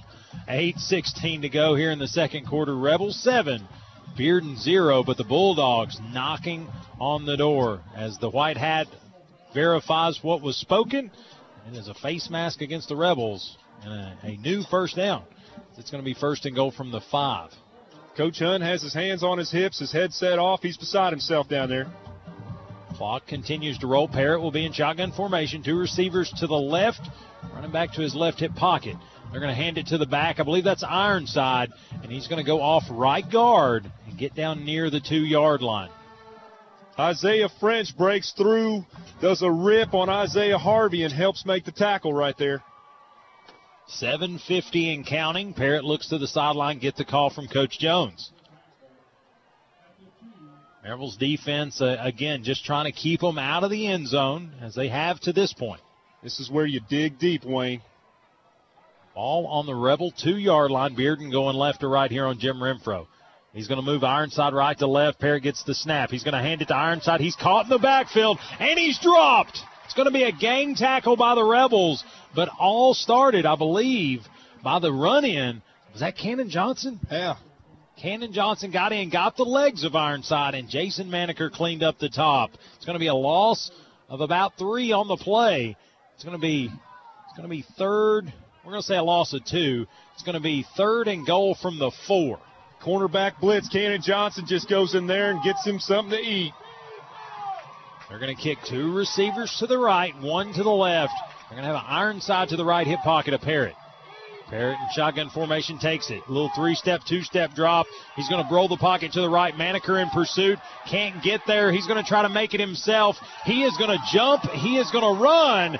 And I think he dropped the football. The ball is out. They're trying to sort it out in the pile. Rebels think they have it. They're going to pile it up, pile it up. And it looks like the last one to come out of the pile was a Bulldog with the football. So how it started and how it ended may be different, but the call will be Bearden football, fourth and goal from the one yard line. Yeah, he rolled out and Cannon Johnson just breaks down right there at the goal line, waits on him, and drives him to the turf. Well, and I think he popped the ball loose, just happened to take a, a Bearden friendly bounce and go back to the Bulldogs. Parrott will bring the offense back in on fourth and goal. Uh, again, territory that not many teams stay in is in goal to go situations here at Jim Renfro. And so they're going to try to get points when they can. Parrott shotgun formation. He's going to take the snap. He's going to fake the handoff. He's going to give the handoff, keep it himself, and he is going to roll the pocket. I don't think he made it, Ben. I do not think he made it. That's going to be a stop at the goal line for this defense. First and 10 Red Rebels. Huge play for this Rebel defense. They're eating at the chow hall tonight. Well, I'll, I'll tell you, they're eating, they're drinking, they're they're doing whatever a lunchtime table would do. But what they did was they turned Bearden back. Yeah, they're digging deep. The leaders are stepping up, Wayne. Well, and and you know, I don't think it was a bad play call. I think Bearden faked the handoff, quarterback keeper, but they tried to keep it in the tackles, and that's the that's the teeth of the Rebel defense. But Clemmer will have his hands full, being on his own half yard line. And Clemmer will get the snap, hands it to Noah Vaughn. Noah gets wide. He gets free. He's going to be in a foot race. 30, 35, 40, 45, 50, 45, 40, 35, 30, 25. Counting down, man. 10, 5. Touchdown, Rebels. Rossing up that bow. Well, that's a 99 and a half yard touchdown. If it ain't the longest here, it probably ties it. Noah Vaughn ripped through the line of scrimmage, and the rest was a foot race. And I like my chances with number zero. Touchdown, Red Rebels, and the Denso scoreboard just changed. He got every yard on that field, Wayne. I love it. He high stepped through a tackle there about the Rebel 35 yard line, and the rest was all Vaughn as 99 and a half went to the house. 5.43 to go here in the second quarter. Your new score the Rebels 13, the visiting Bearden Bulldogs 0. Corbin Price will look to add the extra point. Good snap, good hold. And the field goal is good. The extra point attempt is good. The Rebels now lead 14 to nothing. Let's take a break, get a drink of water, and we'll be right back. You're listening to Rebel Radio. Located in Maryville, Tennessee, Huddleston Law Firm was founded in 2005 by Rob Huddleston with a mission to provide top notch legal services to the residents of Blount and Knox counties, as well as many surrounding counties. Huddleston Law Firm is ready to fight for you in criminal or juvenile court, simple wills and divorces, child custody and adoption matters, and domestic law services. Call Huddleston Law Firm at 865 983 5500 or go online to the Huddleston HuddlestonLawFirm.com. Huddleston Law Firm understands you have many options in East Tennessee for representation. They realize that fact and always appreciate your business. Well, I got a chance here. Let me clear my And welcome back to Rebel Radio 95.7 Duke FM. Well, if he if Noah Vaughn didn't just clear his throat, I don't know what he did. He he probably just went over the 200 yard mark for the night, uh, and we've got five, almost six minutes to go here in the in the first half. Uh, he has 220 yards and two touchdowns with a 99 and a half yard long. You know, we have one of the best stat guys in the league. And on that one right there, it was one of the easiest things to report out. One play, 99 yards, 33 second time of possession. It looks like deep for the Bulldogs. I think who's going to take that one back? It's going to be returnable. Uh, will be, I believe, number 13. Uh, that's going to be number three. I'm sorry, Sam. We'll get it right in a minute. Number 33. Come on, here, you say it, Ken. 23. All right, Jason Thompson with the return. It had a three in it every time, just none was the right one. So number 23, Jason Thompson, 5'10", 170 pound freshman uh, with the return. He'll set up his own Bearden Bulldogs at their own 25 yard line. So nice return there. Uh, it's going to be a 19 yard return for the freshman. And uh, his uh, his sophomore quarterback's going to come back out there. Five minutes ago, they were on the one yard line. Now they're down seven more points on their own 25 yard line. Let's keep that energy up. They're going to get it out wide. It's going to be Thompson. And Thompson was going to try to get wide. A little cut down play by Cannon Johnson got him off his feet and the rest was history. Yeah, he rolls to right near the hash marks. Cannon Johnson breaks down, stretches his arms out, and trips him up. Nice play, Cannon. Four yard pickup by the back. It will be second down, six yards to go as we are nearing the five minute mark here in the first half. So 5.08 to go. Second down, six yards to go for the Bearden Bulldogs as they are here on homecoming night for Maryville and trailing the homestanding Rebels 14 to nothing. Parrott stays in shotgun formation. Takes that snap. He's going to roll the pocket a little bit to the right. Looking, nothing doing. He's going to have to tuck it and go. And he's just going to step out of bounds. Couple yard pickup on the play. They're going to give him the 32 yard line. That's going to be a pickup of about about three on the play. It's going to bring up third and three. Yeah, Caleb Graham and Brandon Husky on the hunt before he runs out of bounds. It's like the series of three. It was 33 23, 13 on the return, now it's third and three. Did we get every three on the score sheet? Or? It's like a Dale Earnhardt broadcast all over again. Parrott's going to come back into to the game. It that still shocks me as much as how mobile as he is in the game that they waste running him over and back. Parrott gets back finally to, to behind the line of scrimmage. He's going to have three receivers to the left, one to the right. He's going to try to get it to one, and almost a one-handed catch by 13. Tori Beauford but it's going to fall harmlessly to the turf. Good defense by the Rebels. Yeah, Beauford does a short little out route. Isaiah French is there. Jacob Richmond is there. They both get a hand on it. Incomplete pass. Well, what I loved about that on third down, they had really tight coverage on the receiver, but then they had safety help over the top. So both of those things were covered if he makes the catch, if he doesn't. But he doesn't. And it brings up fourth down. Punt formation for the Bearden Bulldogs. And I've also noticed they've stopped looking Cannon Johnson's way. Cannon's having a great ball game on that side of the field. He's having a great season. We've had uh, this is the fifth game that that side of the field is uh, out of service. As the punter's going to step it to the right, he's going to kick it. This one's going to be more of a line drive. It's going to bounce at the Rebel 30 inside the 25 and it's going to come to rest at the Rebel 23 yard line. Honestly, Ben, probably in the last 15 minutes of play, the best field position the Rebels have started with. Yeah, we need to come out and we need to play some clean football, execute, and continue to do what works. Noah Vaughn. I will say that last drive had no penalties, but when it's one play, 99 yards, you don't have a whole lot of opportunities. This is very true. Four and a half to go here in the second quarter. Rebels lead 14 to nothing. If you want to know how they got there, it's two long Noah Vaughn runs. That's how they got the 14 points. Clemmer will be in shotgun formation. Two receivers to the left, none to the right. They'll move Elkins right to left across the formation. Gage Ledoux will get the football. He's going to go left, and, and a good upfield push by Bearden is going to drop him behind the line of scrimmage. Loss of one. Yeah, Eric Little was on the blitz there, Wayne. He gets in the backfield, makes a nice tackle in the backfield. well, and, and Gage, give him some credit. He wanted to let the blocks develop, let him get outside, but really just some gunners there for Bearden, and they got upfield, got around the legs, and that's uh, that spells defeat there. So loss of one on the play, second and 11 upcoming. Going to move the formation. Two receivers to the right, one to the left. Going to be Gage Ledoux to the right. He's going to get it. He's going to hand it to Gage Ledoux. He's going to go right up the gut. He's going to get near the 25 yard line. That's what they're going to give him. Pickup of about three on the play. They'll bring up third and eight. I'm wondering if Noah's not done for the night. 220, two touchdowns. Really, you know, limited carries, keeping the mileage low. Number eight, Bryce Chesney, in on that tackle there, Wayne. Yeah, that's that's a good player there. Clemmer, again, just continues to change the formation, keep the defense honest. He's going to move Cannon Johnson left to right across the formation. He's going to get the snap, rolls the pocket to the right, looks back left. There's Eli Elkins with some room to move. He gets across the 30, near the 32 yard line, and that's where they're going to call him down. It's going to be fourth and one. See if the Rebels punt or if they go for it here deep in their own territory.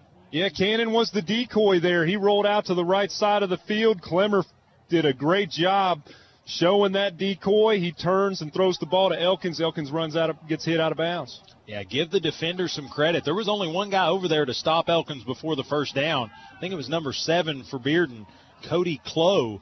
And uh, you know that's all. That's all that was needed. He did a good job. So fourth down, one to go. Uh, offense still on the field. Ben, is this a hard count to try to get the free one? I think so. No, it's going to be a Rhino package. It's going to be Noah Vaughn with the football. He's going to get left and he's going to get the first down as he's going to get across the 35 up near the 39. And that's where they'll stop the Rhino that is Noah Vaughn. Love that play. And I always think they're going for the hard count and they'll call it. They snap it. So Noah Vaughn checks in, gets a first down, checks back out. Yeah, if you need a gaping hole, call that play. Wow. And here's the thing: he makes he makes room where there is no room. So you could run through that. Yeah, not for as many. But Clemmer back in shotgun. He's going to move DJ Gillens. A little pitch play to DJ. Can he get wide? He gets wide, gets upfield. He's going to cross the 40 yard line near the 42, and that's where they're going to call him down. Pickup of three there on first down. It's going to be second and seven. Yeah. Go ahead. Yeah, DJ Gillens on the end around there. Just nice kind of sweep play and gets a couple yards there. Ball still on the Rebel side of the 50. 2.18 to go here in the second quarter of play. Just trying to really make this the final possession of this second quarter. They're going to move Zeke McCoy, a little decoy, and they're going to hand it to Gage Ledoux. He goes straight ahead forward, pick up two yards, and it'll bring up third down, five to go. Just keep pounding Pirtle with the run there. Gage Ledoux, he's uh, he's having himself a nice little night.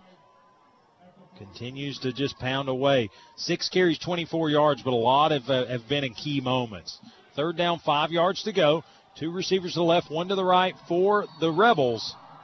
And it looks like Gage Ledoux will be, well, he was to the right hip pocket. Now Maryville calls a timeout, Ben. Let's take one with them. That's a Lee Franks of Volunteer Home Mortgage timeout. You're listening to Rebel Radio, but with 139 to go, your Rebels 14, the Bearden Bulldogs 0. We'll be right back. Are you ready to think outside the box? If I'm talking to you, then head on down to Smoky Mountain Axe House. Conveniently located in New Midland Plaza in Alcoa, Smoky Mountain Axe House is your one stop shop for a good time. Veteran owned and operated and a member of the World Axe Throwing League, so when it comes to throwing axes, these guys can get you up to speed in record pace. Open to the public Thursday through Sunday and booking appointments now. Give them a call 865 268 5872 or check them out online smaxes.com. That's S M A X E S.com. Family friendly to all ages and ready to book your appointment today. Think outside the box and get your axe on.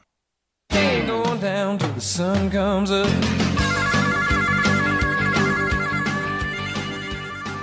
And welcome back to Rebel Radio Maryville High School on Jim Renfro Field as your Rebels are up 14 to nothing on homecoming.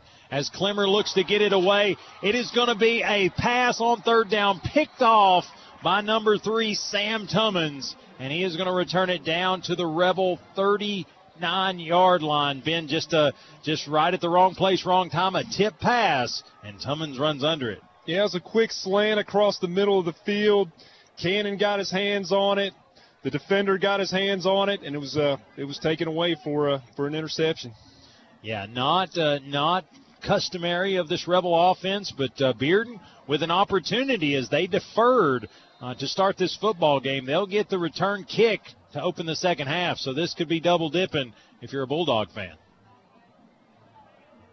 Parrott with the football shotgun formation, have his receiver or his running back to the left hip pocket.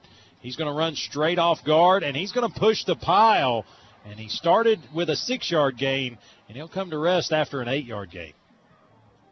Yeah, compliments to the runner there. He drug Frankie Diaz for about five yards. Yeah, Preshawn Brown, uh, the running back there, as uh, he uh, he looks fast, strong. Let's see, as it looks like Parrott's going to take the snap. He's going to go. He's going to go to number 22 again, and he didn't look fast that time as he was stoved up, stopped, and dropped by Cooper and Maneker and company. Old Stone Cold French Austin on the tackle there. Love it, love it. Under a minute to play, 47 seconds. I like how he's playing tonight. Ones is playing good football. Looks like Parrott is not not really worried about the clock. He's going to give the handoff to Preshawn Jones again. He's going to go right off guard, and he's going to be stoved up again. He'll get the first down. But again, I don't think that's the, the issue here. With 32 ticks is what remains in the second quarter. The Bulldogs still 28 yards away from pay dirt. Safeties need to be aware. Looks like he uh, clocked it from the shotgun. Ben, I don't know that I see that a lot. Very rarely. So that's going to be a loss of, or I'm sorry, it's going to clock it. So it's, it's an incomplete pass, so no loss.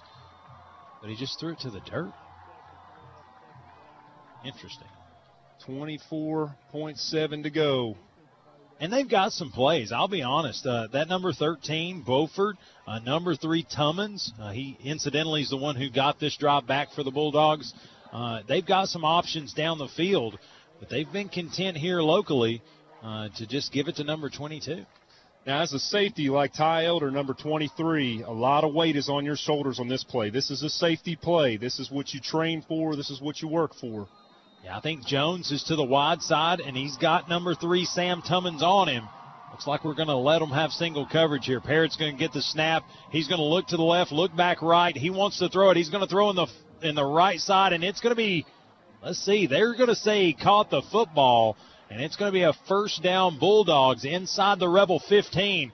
A nice little play, a little trap play at the ground, and they're quickly back to the line of scrimmage. It's going to be first and 10 Bulldogs. He takes the snap, and he's going to clock it, but I think they're going to get a false start. I don't think everybody was set when he did that. Yeah, that last play looked like he trapped it off the ground. Yeah, I don't think they're going for video review. I wouldn't be against it. 12 and a half seconds to go here in the half. Rebels up 14 to nothing. Uh, if you're just joining us, it was a 30 plus yard scamper by Noah Vaughn, followed by a 99 yard run by Noah Vaughn. So two two monster runs is how the, the score has been set. Yes, that was the, the call on the field. False start for the Bulldogs. So that nice play just got five taken off of it. They'll set up at their own 19, or at the Rebel 19, I'm sorry. Going to have Preshawn Jones to his right pocket, Parrott in the shotgun. Bearden first and 15. He's going to look to throw to the left. He's got Sam. He's got, let's see what's going to be the call. They're going to say he caught it at the one yard line. That's Sam Tummins. I don't know, Ben. I, I don't know. Yeah, Hutton Jones is signaling incomplete, but they're going to spot this ball and snap it. They're going to spot it and snap it. So it's going to be first and goal from the one yard line. Bearden in control right here with 0.4 seconds to go here. 14 to nothing. Can Bearden cut into this lead? Well, they're going to have one snap to do it. Yeah, and this offense is not set up to take the ball from under center and do a quarterback sneak. So if he snaps the ball in the backfield, he's going to be doing like what he did earlier in the ball game, trying to drive it from the backfield. Looks like Caius Watch checks out. It's going to be Husky checking in. So we're going to see see what their play call is here. Parrott and shotgun formation. He's going to take a high snap. He's going to give it to Preshawn Jones, and he is going to power his way into the end zone and take the lid off of this one. 14 to 6 is now your score after the Bearden touchdown. Just uh, just 0.4 seconds too long left on the clock, and Preshawn Jones give the give the offensive line some credit. They made him a spot, and he found it. Yeah, and a couple big catches by the Bearden receivers to set up that touchdown. Yeah, this this score coming off of the interception by by number three Tummins, and then he gets the big pivotal catch that gets them to the one yard line. But looks like it's going to be Ford with the extra point attempt. He will be up and good. And the Denso scoreboard now reads your Rebels 14, the visiting Bearden Bulldogs 7. The clock now says zero. It is halftime here at, at homecoming night, and Bearden has seized a little momentum as they head to the half. Let's take a break. Listen to these great sponsors. When we come back, the Painter One halftime show here on Rebel Radio 95.7 Duke FM. Stevenson Tire, three generations serving Blount and surrounding counties for over 60 years. The friendly staff at Stevenson Tire is ready to assist you and get you back on the road quickly with the most trusted tire brands in the industry. Competitive prices, tire repairs too. Expect real hometown service at Stevenson Tire. The name to trust in East Tennessee is Stevenson Tire, 2411 East Broadway Avenue in Maryville. Online at stevensontire.net or call 865 983 1621. Monday through Friday, 7:30 till 5. Saturday, 7:30 till noon. Closed Sunday. Stevenson Tire. Yep, it's that time once again. It's football time in Tennessee. Hello, friends from Twin City Certified Used Cars, Trucks, and SUVs. If you're in the market for a like new pre owned vehicle, let Smiley Riley and Twin City Certified in Maryville be the choice. Over 600 pre owns to choose from. It's auto buying made easy. 865 980 2600 or click TwinCityCertified.com. Twin City Certified in Maryville. It's the quality you deserve. Got a paint project, but your life is crazy busy? Let Keith Lane of Painter One Knoxville do it for you. Painter One is your first choice for all your painting needs. Paint really does have a powerful impact on mood, perception, and emotion. A warm, vibrant interior or reinvigorating outside walls? Trust Painter One. Exceptional customer service and communication, two year warranty, and more. Renew your space, renew your life with Painter One Knoxville. Online at painter1.com. Painter One is a proud sponsor of Maryville High School football. If you have property to sell or you're looking to buy, call Dwight or Sarah Price at the Dwight Price Group, Realty Executives, and they can help with all your real estate needs. Remember that no one sells more.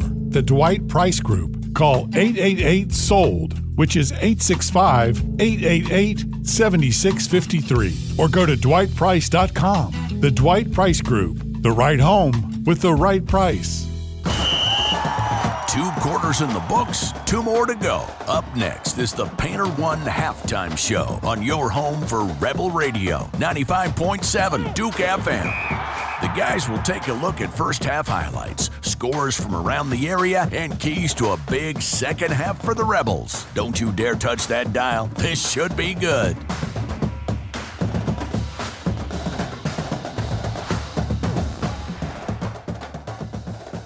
Welcome back to Rebel Radio 95.7 Duke FM. I'm Wayne Kaiser alongside Ben Metz, and it is the Painter One halftime show here at Maryville High School. Ben, uh, a little shell shock there after the felt like it was going to be a 14 to zero minimum uh, entrance to the halftime show, but Bearden, give them some credit, picked off uh, Matt Clemmer, drove it down. Sam uh, Sam Hutton, uh, big time play there to get down to the one yard line, and Preshawn Jones pushes it in.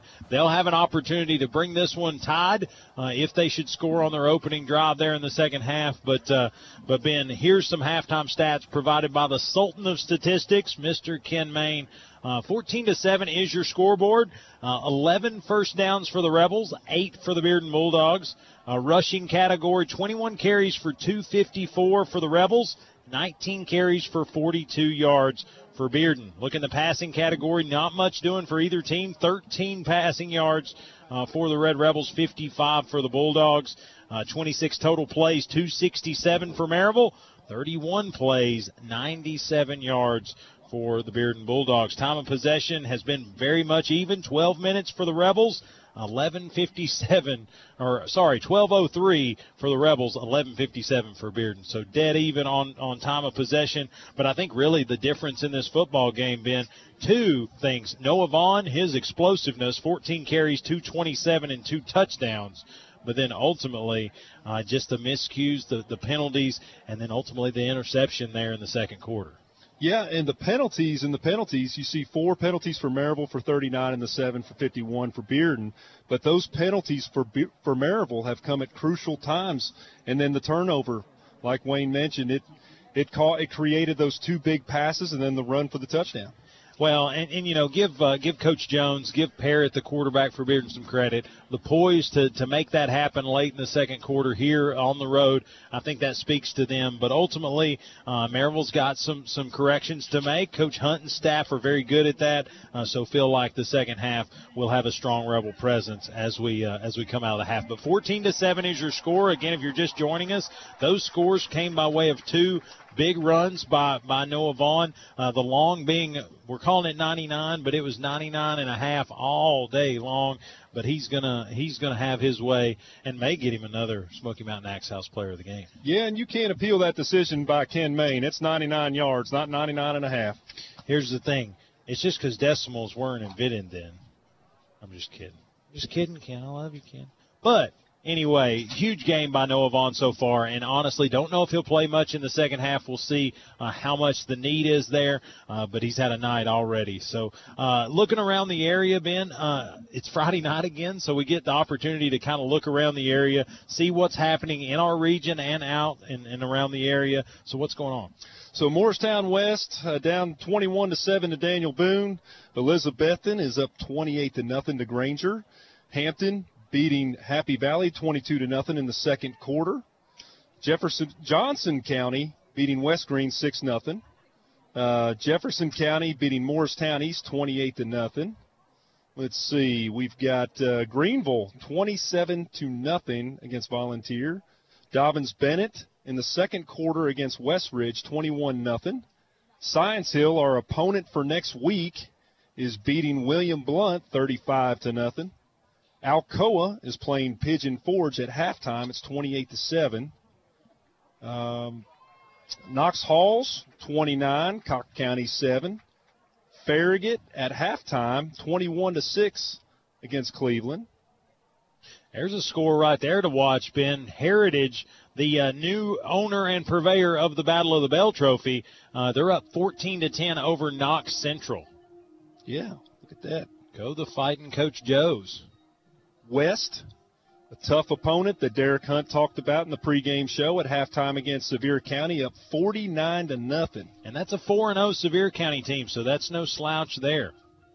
Uh, Powell's up 15 to nothing on Clinton in the first quarter. I think that's a big rivalry in that area. I think uh, nobody likes Clinton. If you like Clinton, you don't like Powell. If you like Powell, you don't like Clinton. Right. Uh, first quarter, Lenoir City and Oak Ridge are playing. It's six to seven. Oak Ridge trying to get that third win on the season.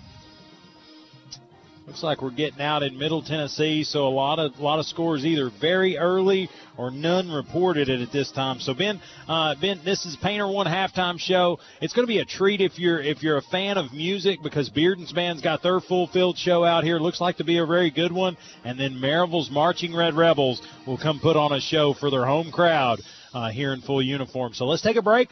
Listen to these great sponsors. This is the Painter One halftime show right here on Rebel Radio 95.7 Duke FM. Broadcasting from the HEP Electrical Studios, we want to be your electrician.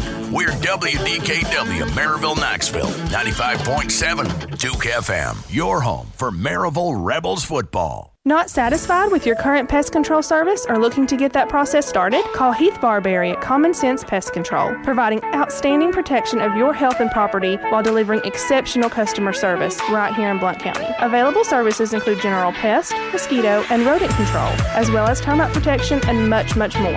For personalized service, call Heath Barberry at 865 389 7412 or email info at commonsensepc.com. Again, phone number is 865 389 7412. Also, find them on Facebook at Common Sense Pest Control. And remember, if you want bugs dead, you've got to use common sense. You can get a kitchen tune up in just days, not weeks, with Kitchen Tune Up. Locally and family owned Kitchen Tune Up can update your kitchen with cabinet refacing, painting, new countertops, and backsplash, even a full custom kitchen makeover. The skilled craftsman at Kitchen Tune Up could transform your outdated kitchen in days, not weeks. Choose American made cabinetry and accessories, or save time and money with cabinet refacing, remodeling your expectations in days, not weeks. Learn more at kitchentuneup.com. Kitchen Tune Up is a proud sponsor of Maryville High School football. Well, it's finally fall, and now's the time to refinance your home mortgage. If you've purchased a home in the last few years, gotten a divorce, gotten remarried, need to pay some bills or make home improvements, or you just need to save some money each month, call me. I'm Lee Franks with Volunteer Home Mortgage at 865 238 7500. Let's run some numbers. Rates are still at historic lows, and we might save you some money. Again, I'm Lee Franks, Volunteer Home Mortgage at 865 238 7500 or text volunteer to 33655. NMLS 1641325.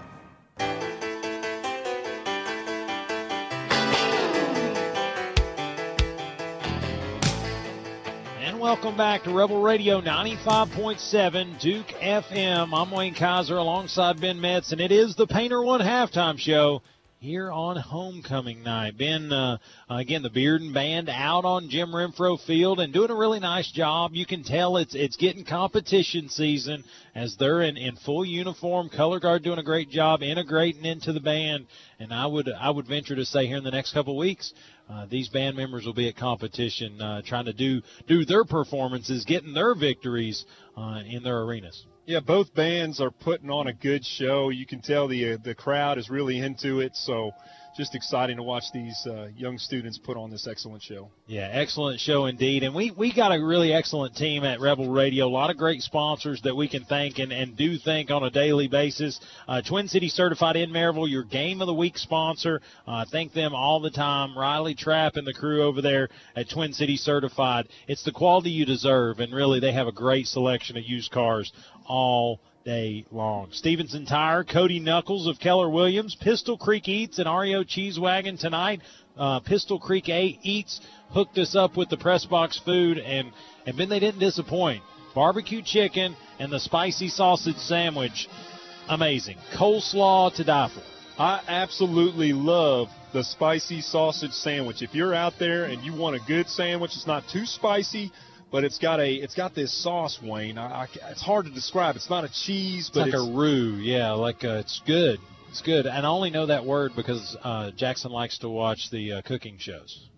But anyway, roux. Uh, it's uh, here's the thing: it's been Metz, Metz tested, been Metz approved, so I, I'll take it. I like the spicy sausage as well. The the barbecue chicken's very good, and they've got a nachos that they do that, from what I hear, is knockout. So now I heard that they're going to be at TriHop tomorrow night. Mm-hmm. TriHop downtown uh, Maryville. So yeah, check them out at Pistol Creek Eats, a local food truck, local to Blount County, only serves Blount County. So check him out. Uh, Mr. Josh Kennedy, uh, great sponsor and was willing to jump on board this season. Painter One, your halftime sponsor. Kitchen Tune Up, your pregame sponsor. Uh, 95.7 Duke FM. Uh, again, our radio home, but also our postgame sponsor.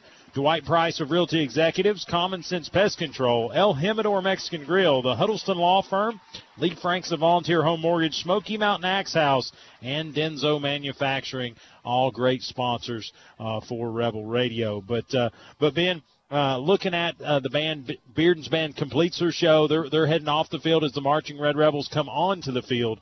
Uh, but but really, uh, the tell of two halves has really kind of been uh, a mantra the last couple of weeks. Last week, coming out of the, the halftime, a 15 play drop for a touchdown for the Rebels. They'll have to they'll kind of have to holster that one as Bearden will get the football to start the second half. But I guess looking at this, what do you hope to see from the Rebels coming out of the uh, out of the, the locker room? Well, I think the first thing that Coach Hunt is probably going to talk about, and he talked about it in his pregame show, is execution. Um, there's been the four penalties for 39 yards, but it's not the quantity of the penalties, Wayne. It's it's the fact that those penalties are coming at a time when they do not need to happen. Whether you're in the red zone or you're you're about to get a first down and you're about to push across the opposite, you know, onto the on, towards the end zone. So just inopportune times on the penalties. Missed field goal. We had a missed field goal. We had an opportunity down in the red zone to score a touchdown. Didn't happen. Um, so uh, just cleaning up and executing in the second half, I think, is what the message is in the locker room. Yeah, and I, I think those are all good observations. But give Bearden some credit; they uh, they they forced the envelope, made some of those plays happen, made some of those calls, uh, some of those penalties happen. Uh, but let's kick it down to the sideline. Talk to Mr. Chris Hibbs. Chris, uh, what was the heartbeat of the team as they went to the locker room? Well, I mean, on the sideline, it was kind of a tough call. I mean, there was a couple plays that looked like they went against Maryville on that call couple of the players were not happy with some of the calls, especially the call at the end zone. They felt like the Bearden players jumped offside or jumped and false started. So they were a little upset. Of course, coaches told them, hey, look, we're still up by seven. Got another whole half to play. Focus. So I'm going to say they're going to probably come out a whole lot more focused in the second half. Yeah, and can't wait to hear the uh, the interview with Coach Hunt coming out of the locker room. Again, that's a, another perk of the Painter One halftime show. Hibbs, as always. Thanks for the message. Thank you, fellas. Yeah, Hippie makes a good point on, on both of those catches on that last drive. Uh, we saw some frustration from Cannon Johnson. He thought the ball was trapped. Uh, the catch that was made by Sam Tummins on the left side of the field, that they felt that was trapped, and there was some frustration from Hutton Jones saying that was an incomplete pass. And compliment the coaching staff on the Bearden Bulldogs side because they were quick to get the ball down. They didn't want to have a discussion about it. Let's snap the football and move the ball down the field and score and and they did just that. 14 to seven, your score here at the half. Uh, let's take a break, listen to some more fine sponsors here for Rebel Radio. But at the half, your Rebels lead the Bearden Bulldogs on homecoming, 14 to seven. You're listening to Rebel Radio. We'll be right back. It's barbecue time in Maryville, and Pistol Creek Eats is your local fix for award winning melt in your mouth brisket and barbecue. They're a fan favorite barbecue food truck in our area, and Pistol Creek Eats can be available for your block parties, catering, and tailgate needs. Looking for a quick stop for quality barbecue? Look no further than a Taste of Blount Award winner in Pistol Creek Eats. You can check out their website, pistolcreekeats.com, or you can check them out on social media to see where they're going to be each and every week. But Pistol Creek Eats, Blount County's own top shelf barbecue, and you can thank me later. Are you looking to buy or sell a home in East Tennessee? Want a realtor with the honesty and integrity you deserve? Then you need to call Cody Knuckles with Keller Williams Realty in Maryville. Cody is a realtor who invests in our local community and will work for you on your buying or selling project. He's people focused and faith driven to get the job done for you and make your real estate dreams a reality. So pick up the phone and call 865 404 3033. That's 865 404 3033 and let Cody Knuckles take your real estate goals from a first down to a touchdown. Denso Manufacturing in Maryville hopes you're cheering on your team. Denso loves to cheer on their team, and now Denso is adding even more team members. Immediate production and warehouse openings on second and third shifts. Pay starts at $18 an hour depending on shift, and a high school diploma is no longer required. That's right, a high school diploma is no longer required. So join the team today. Denso has off shift maintenance openings with experience based hourly pay, as well as professional and leadership openings, competitive pay, paid holidays and vacation, 401k, health insurance, on site Denso only doctor, pharmacy, and workout facility. Learn more at densocareers.com slash Maryville. Get in the game, join the Denso team, and start crafting your future today.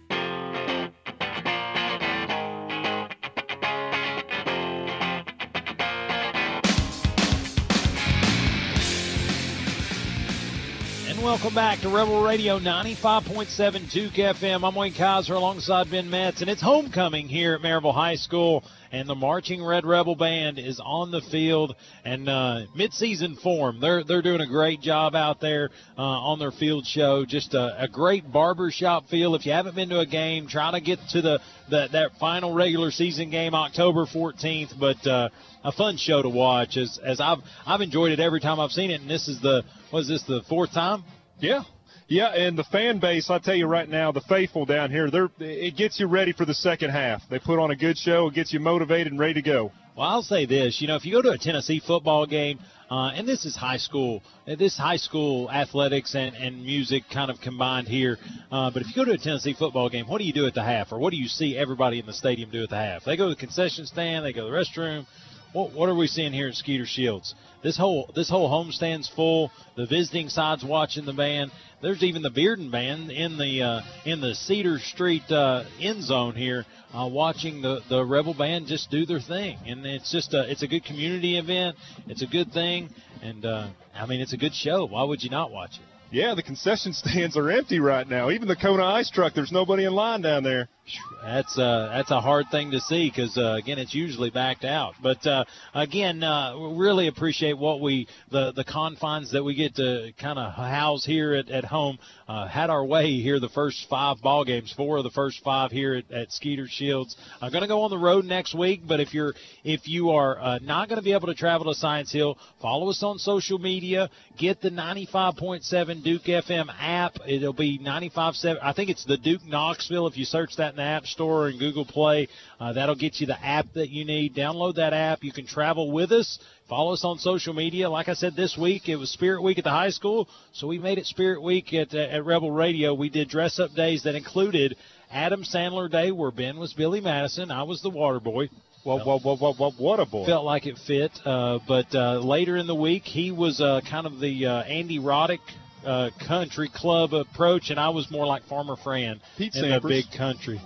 Uh, you didn't have near the hair or the lack of of Pete Sampras, but uh, but the the middle of the week we did twinsies, and then we had uh, PJ Day, which uh, I felt like was topped off with one Tyson's number 22 jersey there in the background, and then mine was the hamburger slippers. Yeah, big shout out to my son Tyson Metz for helping me out with that picture. Uh, Tyson, you did a great job. I appreciate it, buddy. Yeah, I'll be honest. Ben could, if he, if this thing di- doesn't work out, he could be in one of those. Uh, you remember the old wish book for Sears and, and Roebuck? I mean, you could be one of the models for like a pillow or, or maybe a pair of socks or something. Tyson and Elliot did all that. They, you know, all I did was sit there. Were you asleep? I just need to know. No, I wasn't asleep. I was, Inquiring minds want to know. I was about to go to sleep. But uh, anyway, if you haven't seen it, go back check us out on uh, on social media. Uh, it's Rebel Radio MHS. Check that out. Uh, it's on Facebook, Twitter is kind of our go-tos. Uh, just kind of follow us on one of those social medias. We're pretty fun during the week, but uh, it's a way to get in touch with us here on Friday nights to be able to hear the games. Yeah, and a shout out to uh, long longtime listener John Pacifiome. He's listening um, from the Bearden side. Yeah, his his he has a child in the Bearden band, and uh, and again should be very proud as Bearden uh, did a great job. Uh, again, really, uh, there'll be competitions in East Tennessee, band competition in East Tennessee that doesn't have the quality that hit Jim Renfro Field here tonight. So uh, I think that's a credit to both these programs. But as both teams are out and uh, and trying to warm up, we're going to take a quick one commercial break, and when we come back, we'll have Coach Hunt for uh, what's the keys to the second half right here on Rebel Radio. We'll be right back. Craving some amazing eats today? REO Cheese Wagon features a gourmet grilled cheese selection made to order. Their menu includes some old favorites and unexpected pairings to keep you coming back for more. Voted Reader's Choice Best Food Truck in Blount County, I guarantee somewhere between Nacho Mama and Blackberry Smoke, you will find your favorite. Follow REO Cheese Wagon on Facebook so you can mark your calendars on where to find that cheesy goodness each day. Or visit their website at reocheesewagon.com. REO Cheese Wagon, grilled cheese with a gourmet twist.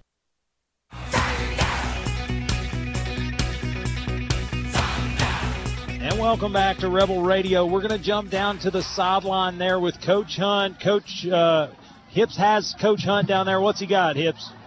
Hey guys, I'm here with Coach Hunt. Coach Hunt, um, it seemed like a very sloppy first half. You know, I said a lot of penalty flags. You know, I did see the guys that kind of was walking off a little bit. It seemed like they didn't like giving up that touchdown at halftime. Um, what kind of motivation did you uh, bring to the at halftime, and what are you looking from from the guys in the second half? Well, yeah, we had a little bit of motivation in, in the locker room. We just got to be better. I mean, we just got to take ownership. Um, we're right now everybody wants to point fingers. We're not taking ownership, and you know that's a leadership thing. We just got to we just got to be better. At the end of the day, we got to be better, and hopefully we will this second half. Yes, sir. Thank you, Coach Hunt. And again, thanks, Mr. Hibbs, for uh, the message from Coach Hunt. And uh, as uh, as he says, uh, got to be better. Got to have leadership and uh, quit pointing fingers. Not what you want to hear from the locker room, but obviously the reality that is. And uh, we'll see how that responds here in the second half. They have a very good coaching staff here at Maryville High School, and they're going to find a way to motivate these young men to to lead on the offensive and defensive side of the football. Yeah, I think I think this is going to be a, this is going to be a, a grit test here early in the second half. You're going to see some guys step up, and you're going to see some guys show out uh, to separate themselves here for the Rebels. But as the marching Rebels uh, continue to finish up their field show, they've added some time to the halftime clock. Let's add some uh, some praise and recognition to our great sponsors here at Rebel Radio. We'll take a break, listen to some great sponsors. When we come back, second half action here from uh, Rebel Radio 95.7 Duke FM. El Jimador Mexican Grill, a Blount County tradition for 20 years. El Jimador Mexican Grill is fast, filling, and fantastic Mexican food at a fair price. Come to El Jimador Mexican Grill for daily lunch specials Monday through Saturday from 11 till 4. Dine in for a great dinner with family and friends, or call ahead for takeout anytime. Open Sunday through Thursday till 10, Friday and Saturday until 10:30. Your fiesta awaits at El Jimador Mexican Grill, 1705 East Lamar Alexander Parkway in Maryville. Call 8 865 681 6040. El Jimador Mexican Grill, a proud sponsor of Blount County Sports. Located in Maryville, Tennessee, Huddleston Law Firm was founded in 2005 by Rob Huddleston with a mission to provide top notch legal services to the residents of Blount and Knox counties, as well as many surrounding counties. Huddleston Law Firm is ready to fight for you in criminal or juvenile court, simple wills and divorces, child custody and adoption matters, and domestic law services. Call Huddleston Law Firm at 865 983 5500 or go online to thehuddlestonlaw.com lawfirm.com. Huddleston Law Firm understands you have many options in East Tennessee for representation. They realize that fact and always appreciate your business. Are you ready to think outside the box? If I'm talking to you, then head on down to Smoky Mountain Axe House. Conveniently located in New Midland Plaza in Alcoa, Smoky Mountain Axe House is your one stop shop for a good time. Veteran owned and operated and a member of the World Axe Throwing League, so when it comes to throwing axes, these guys can get you up to speed in record pace. Open to the public Thursday through Sunday and booking appointments now. Give them a call 865 268 5872 or check them out online smaxes.com. That's S M A X E S.com. Family friendly to all ages and ready to book your appointment today. Think outside the box and get your axe on. Yeah, you can hear me now. And welcome back to Jim Renfro Field, Skeeter Shield Stadium on the campus of Maryville High School. This has been the Painter One halftime show. Uh, uh, really uh, strong words from Coach Hunt coming out of the locker room. Uh, really kind of questioning the grit of his team, and, and I think that's a growth moment for this uh, this ball club. And we'll just see how they respond here in the second half. Rebels come to their own sideline. Bearden filing in, uh, coming out of the halftime locker room. Uh, what do you hope to see here in the second half? Execution and less penalties. That's I think those are the two keys in the second half is executing at a time when you need to execute and reducing the number of penalties. Yeah, Coach Hunt's talking to the referee there, and, and so I think uh, he's just wanting to get some clarification, maybe on some questions from the first half. But uh, I think it's a snap and clear mentality. Uh, you've got 24 minutes to play here in the second half. Win those, and you win the football game, and you maybe go away handily. So I think you just got to uh, take the first 24 as learning and uh, and better yourself here in the back half. So. Uh, Coach Hunt wants to talk to the head referee. I guess the first conversation didn't pan out. Uh, but uh, we will see how this goes. Now, on the opposite side of the field, the Bearden locker room, they need to try to figure out a way to stop Noah Vaughn. 227 well, yards rushing. Well, I think uh, that that score at, to end the second quarter is going to get uh, going to get them a few more attempts at it. I, I thought maybe if, if they don't score and uh, and Maryville can tack on another score here in the third, uh, that might have been all she wrote for Noah. But I think I think number zero is going to see the football some more. But Corbin Price will kick this one away. He's going to be. He's going to try to get some. Uh, he's going to get some words of encouragement. That may actually be a different kicker. Is that Preston Trenham? Is that 94? Let's see. They always stand directly horizontal when I need the number. No, it's Corbin. That's Corbin. 91. Fours and threes tonight are tough for us, aren't they? Well, no, just uh, the number on the far side stuff for me. I can see the one closest to me. That's right. Coach Burns with another knockout performance at halftime. Again, Hurdy had a knockout performance in the Battle of the Burns there the other the other night, getting the victory. Shaking his head yes, so we'll go with it. Uh, but going to be a kickoff to Bearden and number 13 with the return. It is going to be Tori Beaufort and Tori Beaufort with the return. He's going to get out uh, to positive yardage, so it's going to be trying to see where they're going to set up shop. Chain gang still moving. Looks like they're going to set up at the the Bearden 29 yard line as they'll go left to right. How about another special teams tackle, 52, Jack Carter? Yeah, he's a, he knows where to be, uh, but they're going to bring Parrott out, and he's going to have Preshawn Jones in the backfield with him. And uh, that seems to be the answer there at running back. Two receivers to the left, two to the right. And Parrott and shotgun. He's going to take a high snap, corrals it in, just going to have to tuck it and get what he can get. He's going to get wide, and he's going to get a face full of Peyton Cooper. And then there's two pieces of laundry on the field. I think one of them's against Bearden, and I'm afraid the second one may be a late hit out of bounds on the Rebels. Yeah, he got a face full of Peyton Cooper, but he got a gut of Cannonball Johnson on that one. Yeah, both of those guys just in full tilt, uh, getting to the sideline, and Parrott just didn't uh, duck out of out of bounds early enough, uh, so they got the they got the full tilt. You have to think that Parrott is going to try to refrain from running to Cannon side. Maybe try that Hutton Jones side because it's just not there. I mean, it's best for him, just whether he does it or not. 11:46 to go here in the first, and looks like the Rebels are walking backwards, or they're walking forward, so that means the Bulldogs will go backwards. And yes, it's going to be a penalty against the Bulldogs, so it's going to be, as I always say, it's going to be first down in the barber shop. It's going to be a long way. Uh, looks like it's about first and 20, 23, 24. And Noah Vaughn's had a great game, but I'm showing my hand a little bit on the defensive side of the football. Cannon Johnson's getting close to my Smoky Mountain Axe House.